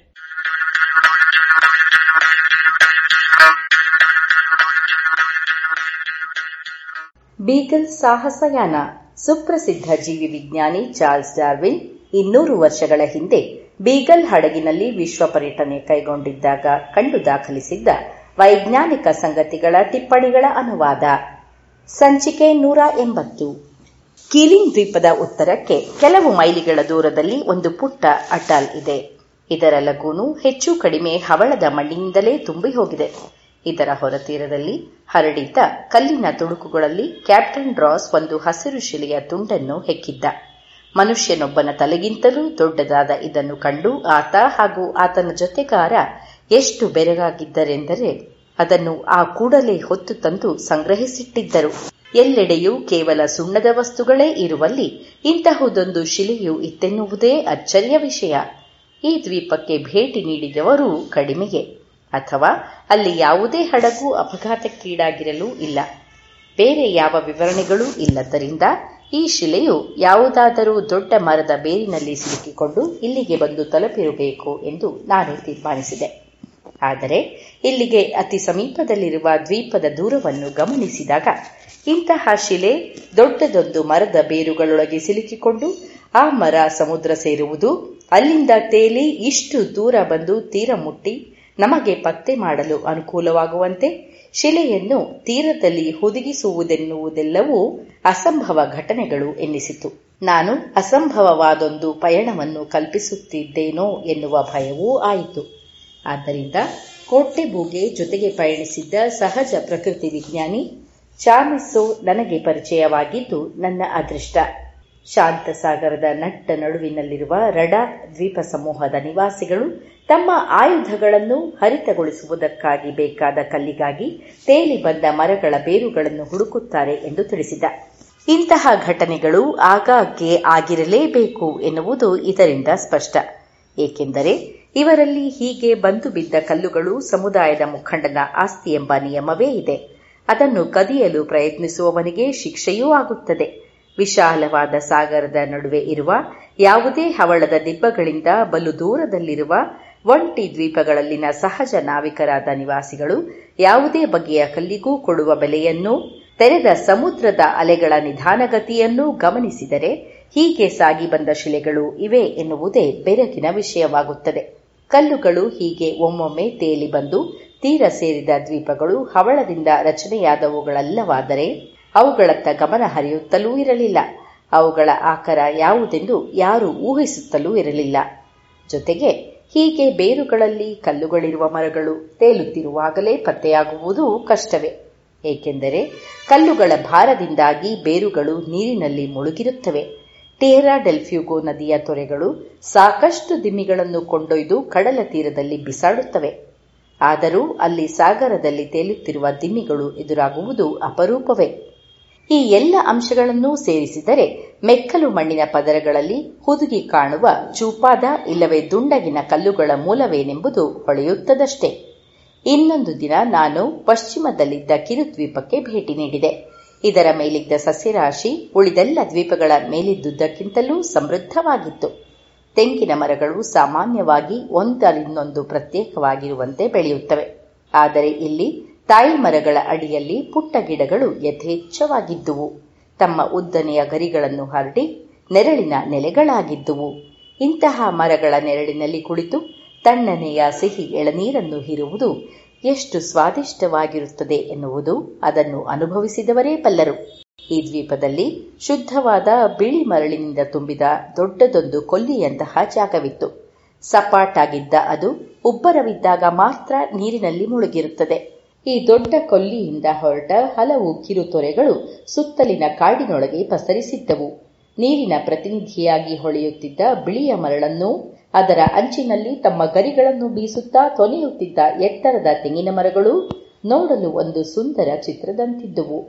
ಈ ಹಿಂದೆ ತೆಂಗಿನಕಾಯಿಗಳಲ್ಲಿ ನೆಲೆಸಿರುವ ಏಡಿಯೊಂದರ ಬಗ್ಗೆ ಸೂಚಿಸಿದ್ದೇನಷ್ಟೇ. ಇಲ್ಲಿನ ದ್ವೀಪಗಳಲ್ಲಿ ಒಣ ನೆಲವಿರುವಲ್ಲೆಲ್ಲ ಕಾಣಿಸುವ ಈ ಏಡಿ ಬಲು ದೊಡ್ಡ ಗಾತ್ರಕ್ಕೆ ಬೆಳೆಯುತ್ತದೆ. ಇದು ಬಿರ್ಗೋಸ್ ಲ್ಯಾಟ್ರೋದಂತೆಯೇ ಕಾಣುತ್ತದೆ ಅಥವಾ ಅದರ ಸಂಬಂಧಿಯೂ ಇರಬಹುದು. ಮುಂಭಾಗದಲ್ಲಿರುವ ಜೋಡಿ ಕಾಲುಗಳ ತುದಿಯಲ್ಲಿ ದೊಡ್ಡದಾದ ಭಾರಿ ಚಿಮಟಗಾಲುಗಳಿವೆ. ಉಳಿದ ಕಾಲುಗಳ ಜೋಡಿಗಳು ತುಸು ನೀಳವಾಗಿ ತೆಳುವಾಗಿರುತ್ತವೆ. ಗಟ್ಟಿಯಾದ ದಪ್ಪನೆಯ ನಾರಿನ ಹೊದಿಕೆ ಇರುವ ತೆಂಗಿನಕಾಯಿಯನ್ನು ತೆರೆಯುವುದು ಅಸಾಧ್ಯ ಎಂದೆನಿಸಬಹುದು. ಆದರೆ ಇವು ಹಾಗೆ ತೆಂಗಿನಕಾಯಿಗಳನ್ನು ತೆರೆಯುವುದನ್ನು ಹಲವಾರು ಬಾರಿ ಕಂಡಿದ್ದಾಗಿ ಮಿಸ್ಟರ್ ಲೈಸ್ ಖಚಿತಪಡಿಸಿದ. ಮುಕ್ಕಣ್ಣು ಇರುವ ಕಡೆಯಿಂದ ತೆಂಗಿನ ಮಟ್ಟೆಗಳನ್ನು ಒಂದೊಂದೇ ನಾರನ್ನು ಹಿಡಿದು ಕೀಳುತ್ತಾ ಎಳೆನೀರನ್ನು ತೆರೆಯುತ್ತದೆ. ನಾರನ್ನು ತೆಗೆದ ನಂತರ ಏಡಿ ತನ್ನ ಭಾರಿ ಚಿಮುಟಗಾಲುಗಳಿಂದ ಯಾವುದಾದರೂ ಕಣ್ಣಿನ ಮೇಲೆ ಅಲ್ಲೊಂದು ರಂಧ್ರವಾಗುವವರೆಗೂ ಬಡಿಯುತ್ತದೆ. ತದನಂತರ ಬೆನ್ನು ತಿರುಗಿಸಿ ತನ್ನ ತೆಳುವಾದ, ನೀಳವಾದ ಹಿಂಗಾಲುಗಳನ್ನು ಬಳಸಿಕೊಂಡು ಎಳನೀರಿನ ಬಿಳಿಯ ತಿರುಳನ್ನು ಹೆಕ್ಕುತ್ತದೆ. ನನಗಂತೂ ಇದು ಕಂಡು ಕೇಳರಿಯದ ಸ್ವಾರಸ್ಯಕರವಾದ ಸಹಜ ಕಲಿಕೆ ಅಥವಾ ಇನ್ಸ್ಟಿಂಕ್ಟ್ಸ್ ಹಾಗೆಯೇ ತೆಂಗಿನಕಾಯಿ ಹಾಗೂ ಈ ಏಡಿ ಎನ್ನುವ ಒಂದಕ್ಕೊಂದು ಸಂಬಂಧವೇ ಇಲ್ಲದ ಎರಡು ಜೀವಿಗಳ ನಡುವಣ ಈ ಹೊಂದಾಣಿಕೆಯು ಪ್ರಕೃತಿಯ ನಿಸರ್ಗದ ಯೋಜನೆ ಎನ್ನುವುದು ಕೂಡ ಸ್ವಾರಸ್ಯಕರವೇ. ಈ ಬಿರ್ಗೋಸ್ ಹಗಲು ಚುರುಕಾಗಿರುವ ಜೀವಿ. ಆದರೂ ಇದು ಪ್ರತಿ ರಾತ್ರಿಯೂ ಸಮುದ್ರಕ್ಕೆ ತೆರಳುತ್ತದೆ. ಖಂಡಿತವಾಗಿಯೂ ತನ್ನ ಉಸಿರಾಟದ ಅಂಗಗಳನ್ನು ತೇವಗೊಳಿಸಲಿರಬೇಕು ಅದೇ ರೀತಿಯಲ್ಲಿ ಮೊಟ್ಟೆ ಒಡೆದು ಹೊರಬಂದ ಮರಿಗಳು ಸ್ವಲ್ಪ ಸಮಯದವರೆಗೆ ತೀರದಲ್ಲಿಯೇ ವಾಸಿಸುತ್ತವೆ. ಈ ಏಡಿಗಳು ಮರಗಳ ಬುಡದಲ್ಲಿ ತಾವೇ ಕೊರೆಯುವ ಆಳವಾದ ಬಿಲಗಳಲ್ಲಿ ವಾಸಿಸುತ್ತವೆ. ಅಲ್ಲಿಯೇ ಅವು ತಾವು ಕಿತ್ತು ತೆಗೆದ ತೆಂಗಿನ ನಾರನ್ನು ಸಂಗ್ರಹಿಸಿ ಹಾಸಿಗೆಯನ್ನಾಗಿರಿಸುತ್ತವೆ. ಅವು ಹೀಗೆ ಸಂಗ್ರಹಿಸಿದ ಪ್ರಮಾಣ ಅಚ್ಚರಿಗೊಳಿಸುವಷ್ಟು. ಮಲೆಯನ್ನರು ಕೆಲವೊಮ್ಮೆ ಈ ಹಾಸಿಗೆಯನ್ನು ಸಂಗ್ರಹಿಸಿ ತಮ್ಮ ಅನುಕೂಲಕ್ಕೆ ಬಳಸಿಕೊಳ್ಳುವುದುಂಟು.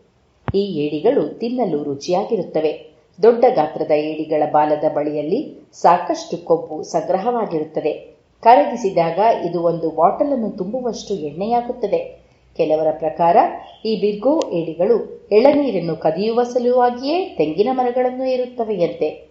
ಈ ಬಗ್ಗೆ ನನಗೆ ಅನುಮಾನವಿದೆ. ಆದರೆ ಪಂಡಾನ ಸೇಡಿಗೆ ಇದು ಸುಲಭ. ಮಿಸ್ಟರ್ ಲೈಕ್ಸ್ನ ಪ್ರಕಾರ, ಈ ದ್ವೀಪದಲ್ಲಿರುವ ಬಿರ್ಗೋ ಏಡಿಗಳು ನೆಲಕ್ಕೆ ಬಿದ್ದ ಕಾಯಿಗಳನ್ನಷ್ಟೇ ಸೇವಿಸಿ ಬದುಕುತ್ತವೆ. ಈ ಏಡಿಗಳು ಇಲ್ಲಿನ ಚಾಕೋಸ್ ಮತ್ತು ಸೈಶಲ್ ದ್ವೀಪಗಳಲ್ಲಿ ನೆಲೆಸಿವೆ. ಆದರೆ ನೆರೆಯಲ್ಲಿರುವ ಮಾಲ್ಡೀವ್ಸ್ ದ್ವೀಪ ಸಮೂಹಗಳಲ್ಲಿ ಅಲ್ಲ ಎಂದು ಕ್ಯಾಪ್ಟನ್ ಮೋರ್ಸಬಿ ನನಗೆ ತಿಳಿಸಿದ್ದ. ಇದು ಹಿಂದೆ ಮಾರಿಷಿಯಸ್ ದ್ವೀಪಗಳಲ್ಲಿ ಸಮೃದ್ಧವಾಗಿದ್ದುವು. ಈಗ ಅಲ್ಲಿ ಕೆಲವೇ ಕೆಲವು ಪುಟ್ಟ ಗಾತ್ರದವಷ್ಟೇ ಕಾಣುತ್ತವೆ ಶಾಂತ ಸಾಗರದಲ್ಲಿ ಇದೇ ಪ್ರಭೇದ ಅಥವಾ ಇದರ ನಡವಳಿಕೆಯಂತೆಯೇ ನಡೆದುಕೊಳ್ಳುವ ಇನ್ನೊಂದು ಪ್ರಭೇದವು ಸೊಸೈಟಿ ದ್ವೀಪ ಸಮೂಹದ ಉತ್ತರಕ್ಕಿರುವ ಒಂದು ದ್ವೀಪದಲ್ಲಿ ಮಾತ್ರ ಕಾಣುತ್ತದೆ. ಈ ಏಡಿಯ ಮುಂಗಾಲುಗಳು ಬಲವನ್ನು ಪ್ರದರ್ಶಿಸುವುದಕ್ಕೆದ್ದು ಕ್ಯಾಪ್ಟನ್ ಮೋರ್ಸಬಿ ಒಂದು ಏಡಿಯನ್ನು ಬಿಸ್ಕತ್ತು ಇಡುವ ತಗಡಿನ ಡಬ್ಬಿಯೊಂದರಲ್ಲಿ ಮುಚ್ಚಿ ಮುಚ್ಚಳವನ್ನು ತಂತಿಯೊಂದರಿಂದ ಬಿಗಿದ್ದ ಆದರೆ ಈ ಏಡಿ ಡಬ್ಬಿಯ ಅಂಚುಗಳನ್ನು ಬಾಗಿಸಿ ಡಬ್ಬಿಯೊಳಗಿಂದ ತಪ್ಪಿಸಿಕೊಂಡು ಬಿಟ್ಟಿತು. ಅಂಚನ್ನು ಬಾಗಿಸುವುದಕ್ಕೂ ಮೊದಲು ಅದು ಆ ತಗಡಿನ ಡಬ್ಬದಲ್ಲಿ ರಂಧ್ರಗಳನ್ನು ಕೊರೆದಿತ್ತು.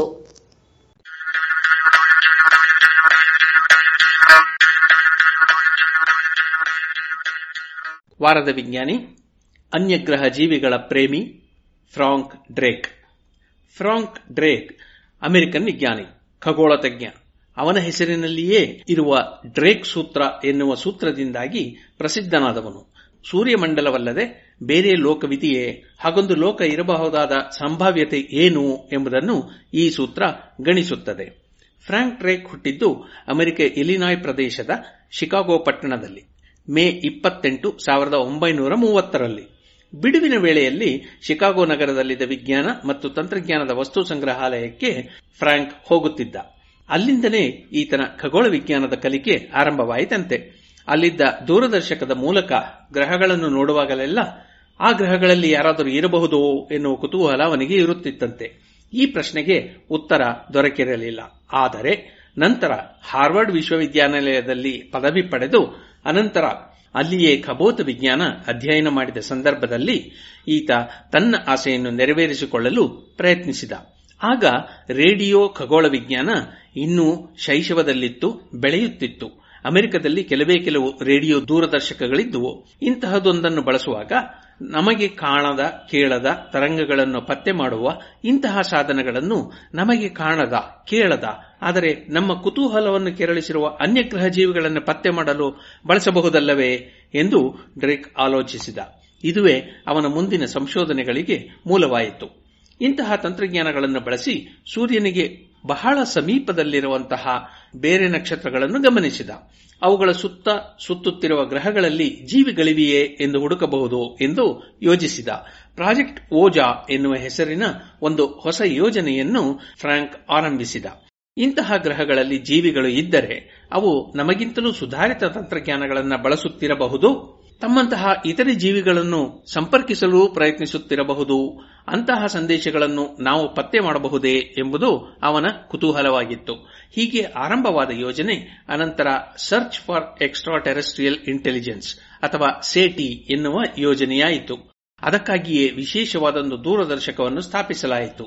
ಇಂದು ನಮಗೆ ತಿಳಿದಿರುವ ವಿಶ್ವದ ಗಾತ್ರ, ಅದರಲ್ಲಿರುವ ನಕ್ಷತ್ರಗಳು, ಗ್ಯಾಲಕ್ಸಿ, ಗ್ರಹಗಳ ಸಂಖ್ಯೆ, ಭೂಮಿಯಂತೆಯೇ ಜೀವಯೋಗ್ಯವಾದಂತಹ ಗ್ರಹಗಳ ಸಂಖ್ಯೆ ಇತ್ಯಾದಿಗಳನ್ನ ನಾವು ಗಣಿಸಬಹುದಾಗಿದೆ. ಇವನ್ನೆಲ್ಲ ಸೇರಿಸಿ ಫ್ರಾಂಕ್ ಡ್ರೇಕನ ಸೂತ್ರದಿಂದ ಲೆಕ್ಕ ಹಾಕಿದರೆ ಈ ವಿಶ್ವದಲ್ಲಿ ಇಂದು ಜೀವಿಗಳಿಗೆ ಆಸರೆಯಾಗಿ ಇರಬಹುದಾದ ಗ್ರಹಗಳ ಅಂದಾಜು ಸಂಖ್ಯೆ ಸಿಗುತ್ತದೆ. ಅದು ಇನ್ನೊಂದು ಜೀವಿಯನ್ನು ನಾವು ಭೇಟಿಯಾಗುವುದು ಎಷ್ಟು ಅಸಂಭವ ಎನ್ನುವುದನ್ನೂ ತಿಳಿಸುತ್ತದೆ. ಹೀಗೆ ಬೇರೆ ಜೀವಿಗಳು ಇಲ್ಲವೇ ಇಲ್ಲ ಎನ್ನುವುದರ ಬದಲಿಗೆ ಹಾಗೊಂದು ಇದ್ದರೆ ಅದನ್ನು ವೈಜ್ಞಾನಿಕವಾಗಿ ಪತ್ತೆ ಮಾಡುವುದು ಹೇಗೆ ಎಂಬ ಬಗ್ಗೆ ಚಿಂತನೆಗಳನ್ನು ಆರಂಭಿಸಿ ಸೇಟಿಯಂತಹ ಯೋಜನೆಯನ್ನು ರೂಪಿಸಿದ ಫ್ರಾಂಕ್ ಡ್ರೇಕ್ ಹುಟ್ಟಿದ ವಾರ ಇದು.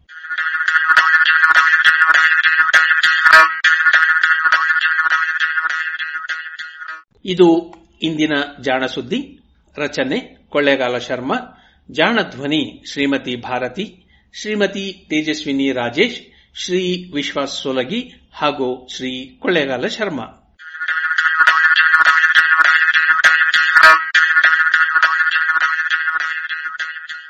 ಜಾಣ ಸುದ್ದಿ ಒಂದು ಉಚಿತ ಪತ್ರಿಕೆ. ನೀವು ಕೇಳಿ, ಆಸಕ್ತರ ಜೊತೆಗೂ ಹಂಚಿಕೊಳ್ಳಿ.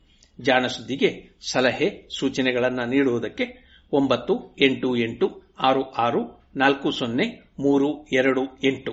ಈ ನಂಬರಿಗೆ ಕರೆ ಮಾಡಿ ಇಲ್ಲವೇ ವಾಟ್ಸಪ್ ಕಳಿಸಿ.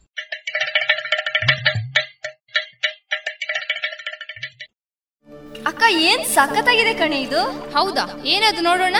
ಆನ್ಲೈನ್ ಅಲ್ಲಿ ನೋಡು ಎಷ್ಟು ಚೀಪ್ ಆಗಿ ಬೆಸ್ಟ್ ಆಗಿದೆ. ಹೌದ್ ಹೌದು ಎಲ್ಲಾ ಬೆಸ್ಟೇ ಆಗಿರುತ್ತೆ. ಯಾವ ಆನ್ಲೈನ್ ಬೇಡ ಏನ್ ಬೇಡ. ಇನ್ಮೇಲೆ ಎಲ್ಲಾನು ಡೈರೆಕ್ಟ್ ಶಾಪಿಂಗ್. ನಮ್ಮ ಮಕ್ಕಳ ಒಳ ಉಡುಪಿಗೆ ಆನ್ಲೈನ್ ಅಂತೂ ಬೇಡವೇ ಬೇಡ. ಮತ್ತೆ ನನ್ನ ಯೂನಿಫಾರ್ಮ್ಗೆ ಇನ್ನರ್ ವೇರ್ ಇದೆಯಲ್ಲ ಲಶ್ ಫ್ಯಾಷನ್ ಲಶ್ ಫ್ಯಾಷನ್ ಅದೆಲ್ಲಿ? ಹೌದು ಮತ್ತೆ ಮಹಿಳೆಯರ ಯುವತಿಯರ ಅಚ್ಚುಮೆಚ್ಚಿನ ಲಶ್ ಫ್ಯಾಷನ್ ಟ್ರೆಡಿಷನಲ್ ಹಾಗೂ ಫ್ಯಾಷನ್ ಸಾರಿ ಬ್ಲೌಸ್ನಿಂದ ಹಿಡಿದು dress suitings gym wear sports maternity wear ಹಾಗೂ ಯೂನಿಫಾರ್ಮ್ಗೂ ಸರಿ ಹೊಂದುವ ಎಲ್ಲಾ ರೀತಿಯ ಒಳ ಉಡುಪುಗಳು ಜೊತೆಗೆ ವೆರೈಟಿ ವೆರೈಟಿ ನೈಟ್ ಡ್ರೆಸ್ಗಳು ಕೂಡ ಲಶ್ ಫ್ಯಾಷನ್ನಲ್ಲಿ ಲಭ್ಯ. ಹೌದಾ ಅಮ್ಮ? ಅದೆಲ್ಲಿ? ನನಗೂ ನಿಮಗೂ ಎಲ್ಲಾ ತರಹದ ಔಟ್ಫಿಟ್ ಗಳಿಗೂ ಸಂಗಾತಿಯಾಗಲಿದೆ ಲಶ್ ಫ್ಯಾಷನ್.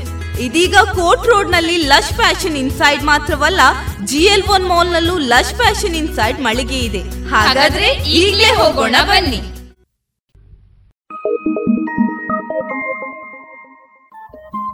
ರೇಡಿಯೋ ಪಾಂಚಜನ್ಯ ತೊಂಬತ್ತು ಬಿಂದು ಎಂಟು ಎಫ್ಎಂ ಸಮುದಾಯ ಬಾನುಲಿ ಕೇಂದ್ರ ಪುತ್ತೂರು. ಇದು ಜೀವ ಜೀವದ ಸ್ವರ ಸಂಚಾರ.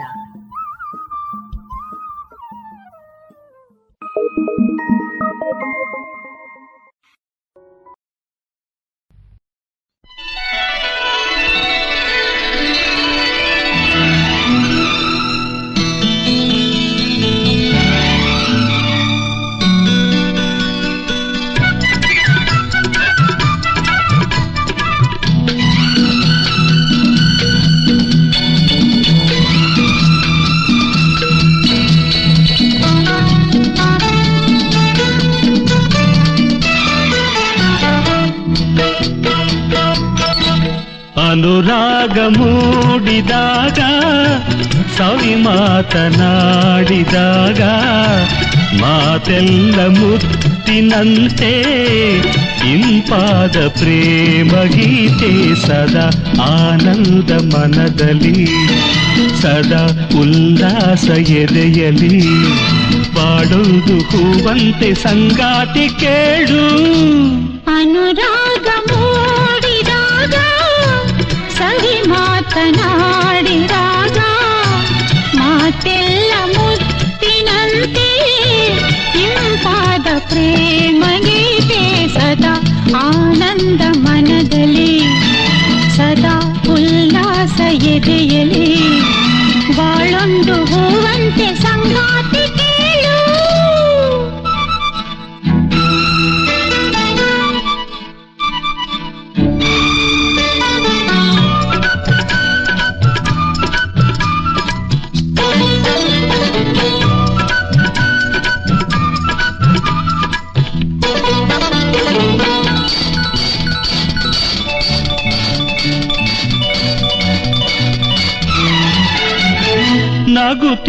ನಗುತ್ತಿರು ಎಂದು ಹೀಗೆ ಚೆಲುವೆ ನಗುತ್ತಿರು ನಗುತ್ತಿರು ಎಂದು ಹೀಗೆ ಚೆಲುವೆ ಪ್ರಣಯ ಗೀತೆ ತಂದ ನಿನಗೆ ನಾನು ತಂದ ಪ್ರೀತಿಗೆ. ಕಂಡೆ ನೀನು ತಂದ ಕಾಣಿಕೆ. ಬದುಕೆಲ್ಲ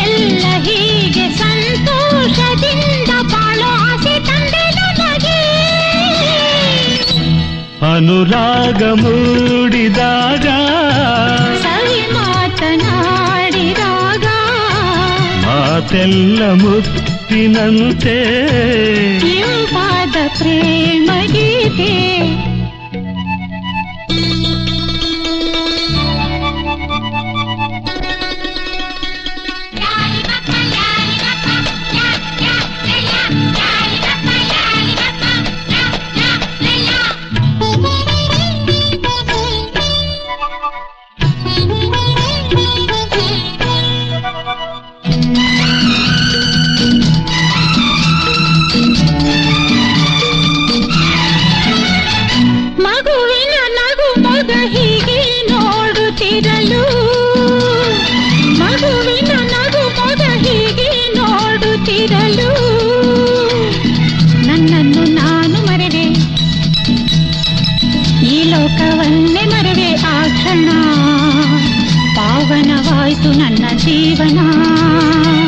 ವರುಷ ಹೀಗೆ ಹೊಸದೊಂದು ಮಗುವ ಕೊಡೋ ಆಸೆ ಬಂತು ನನಗೆ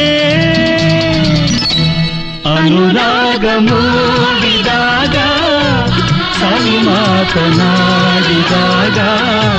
ಮಾತೆಲ್ಲ ಮುತ್ತಿನಂತೆ ಇಂಪಾದ ಪ್ರೇಮ ಗೀತೆ ಸದಾ ಆನಂದ ಮನದಲ್ಲಿ ಸದಾ ಉಲ್ಲಾಸ ಎದೆಯಲಿ ಬಾಳೊಂದು ಹೂವಂತೆ ಸಂಗಾತಿ ಕೇಳು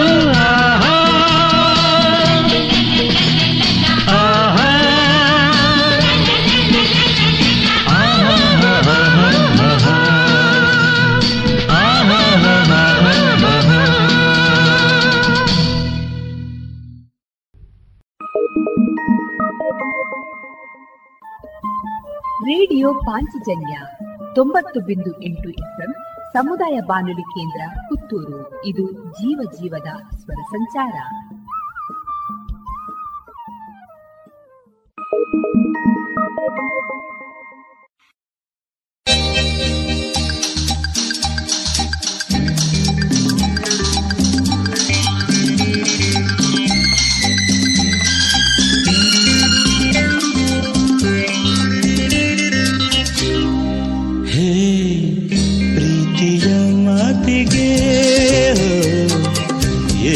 के लाच के मदलनया शुभरा प्रिया मधुरा मिलन के.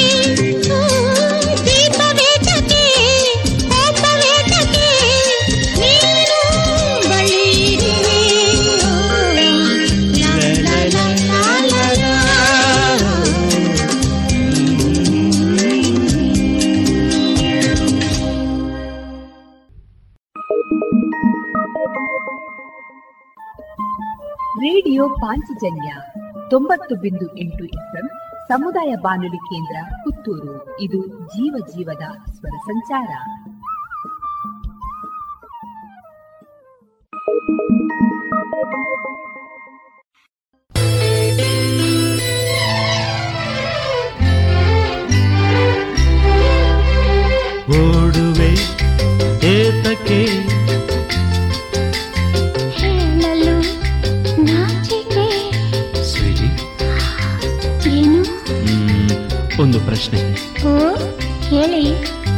ಏತಕ್ಕೆ ನನ್ನನೆ ಪ್ರೀತಿಯ ಮಾಡಿದೆ ರೂಪ ಮೆಚ್ಚಿತೆ ನಡತೆ ನೆಚ್ಚಿತೆ ಒಲವು ಸೆಳೆಯಿದೆ ಜೊತೆಯ ಬಯಸಿತೆ. ಹಾ ನನ್ನದು ಒಂದು ಪ್ರಶ್ನೆ. ಕೇಳಿ ಕಮಾನ್ ಏತಕ್ಕೆ ನನ್ನನೆ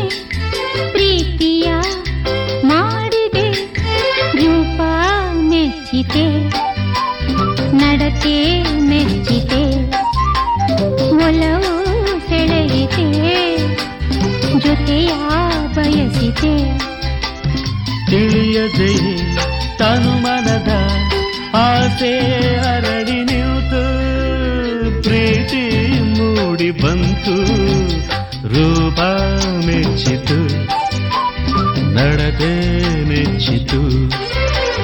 ಒಲವು ಸೆಳೆಯಿತು ಜೊತೆಯ ಬಯಸಿತು.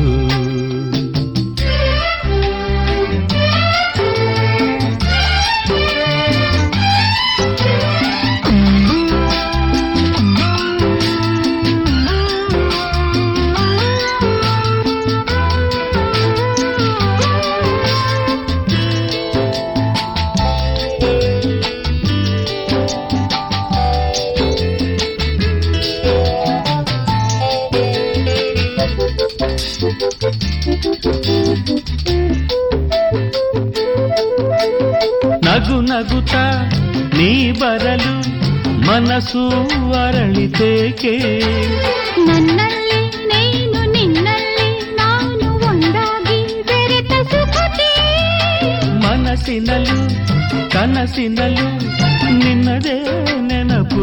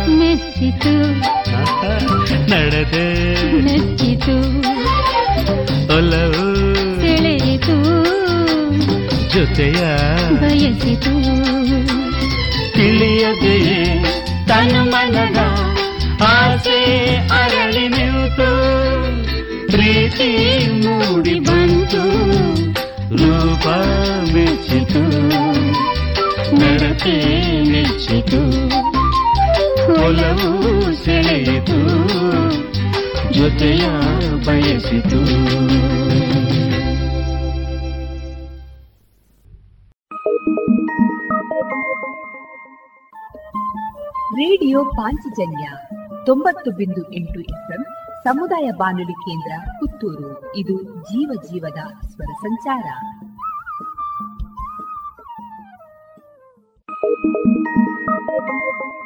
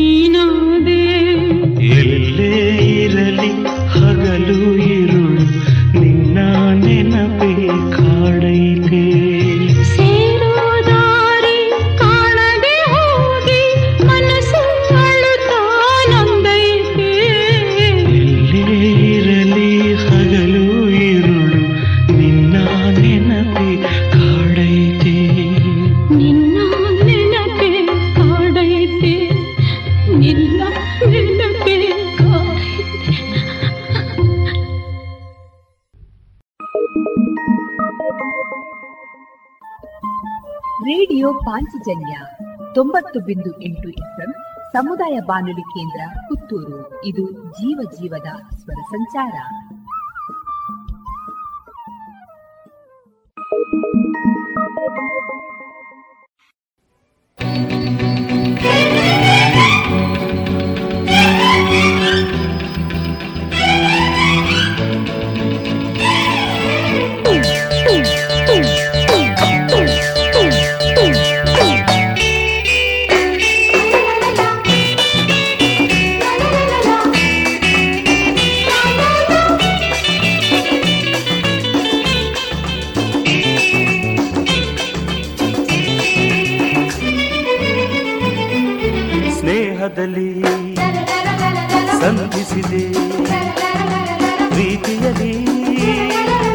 ಬಂಧಿಸಿದೆ ಈ ನನ್ನ ಬಾಳಲ್ಲಿ ನೀನೆಂದು ಬಂದಾದೆ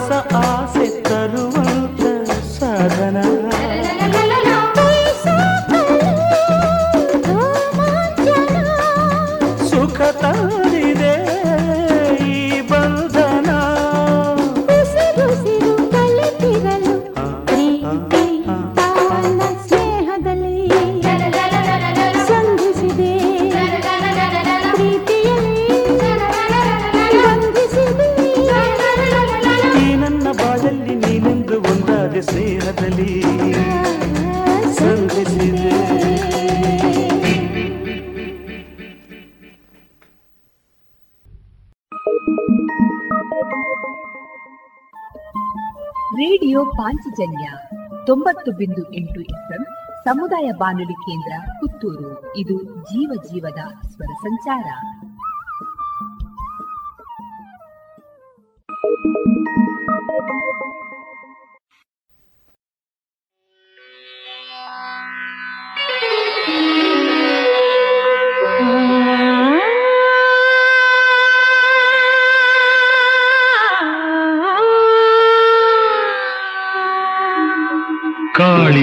ಕಾಣದಂಥ ಪ್ರೇಮ ಕಾವ್ಯ ಕಂಡೆನು.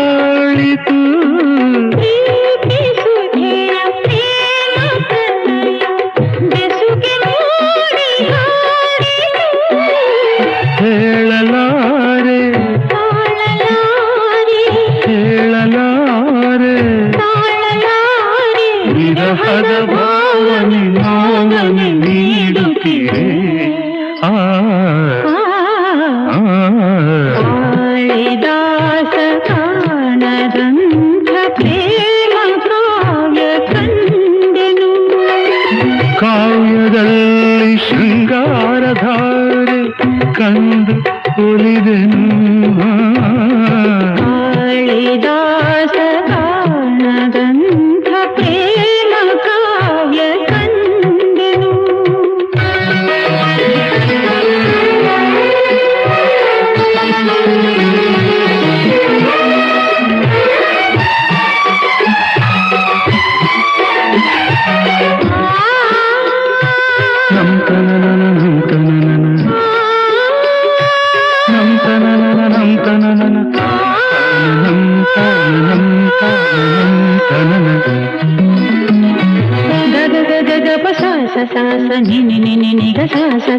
ಗಗನದ ಸುಧೆ ಧಾರೆ ಧಾರೆ ನಗು ನಗು ತಲಿ ಬಾರೆ ಬಾರೆ ಸಾಸ ಸದಾ ದಾದ ನಿದ ನಿದ ಪದ ಪದ ಪದದ ಆನಂದದ ಆಕಾಶದ ಚೆಲುವ ಗೆಲುವ ಮಿನುಗುತ್ತಾರೆ ನೀನೇ ಚಂದ್ರಮ ಚಂದ್ರಮ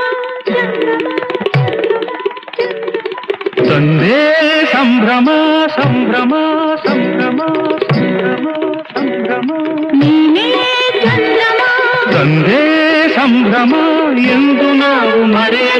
ప్రేమ సంగమా?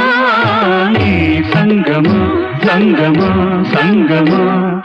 కాళిదాస కాణదంత ప్రేమ కావ్య కందను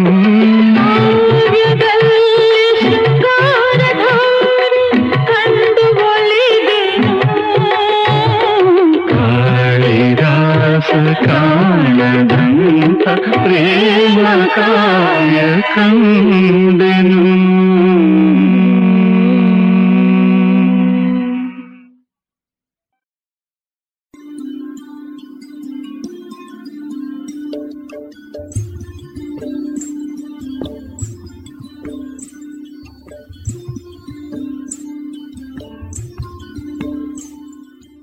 ರೇಡಿಯೋ ಪಾಂಚಜನ್ಯ ಸಮುದಾಯ ಬಾನುಲಿ ಕೇಂದ್ರದಿಂದ ನಿಮ್ಮ ಕಾರ್ಯಕ್ರಮಗಳು ಪ್ರಸಾರವಾಗಬೇಕೆ?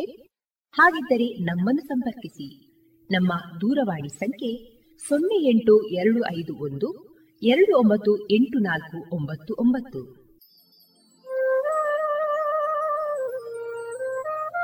ಗಮನಿಸಿ ಕೇಳುವರೆ, ನಮ್ಮ ಕಾರ್ಯಕ್ರಮಗಳನ್ನು ವೆಬ್ಸೈಟ್ ಮೂಲಕ ಕೂಡ ಆಲಿಸಬಹುದು. ನಮ್ಮ ವೆಬ್ಸೈಟ್ ವಿಳಾಸ W W W dot radio Panchajanya dot com. ಇಲ್ಲಿ ಆಲ್ಕೈಸ್ನ ಭಾಗಕ್ಕೆ ಹೋಗಿ ಕ್ಲಿಕ್ ಮಾಡಿದರೆ ಹಳೆ ಕಾರ್ಯಕ್ರಮಗಳನ್ನು ಕೂಡ ಆಲಿಸಬಹುದು. ಜೊತೆಗೆ ನಮ್ಮ ಪ್ರಸಾರವನ್ನು ಆಪ್ ಮೂಲಕವೂ ಕೇಳಬಹುದು. ಪ್ಲೇಸ್ಟೋರ್ನಲ್ಲಿ ಪಾಂಚಜನ್ಯ ಸರ್ಚ್ ಮಾಡಿ, ಡೌನ್ಲೋಡ್ ಮಾಡಿಕೊಂಡು ತಮ್ಮ ಮೊಬೈಲ್ಗಳಿಗೆ ಇನ್ಸ್ಟಾಲ್ ಮಾಡಿದರೆ ರೇಡಿಯೋ ಪ್ರಸಾರದ ಕಾರ್ಯಕ್ರಮವನ್ನು ನೀವು ಆಲಿಸಬಹುದು.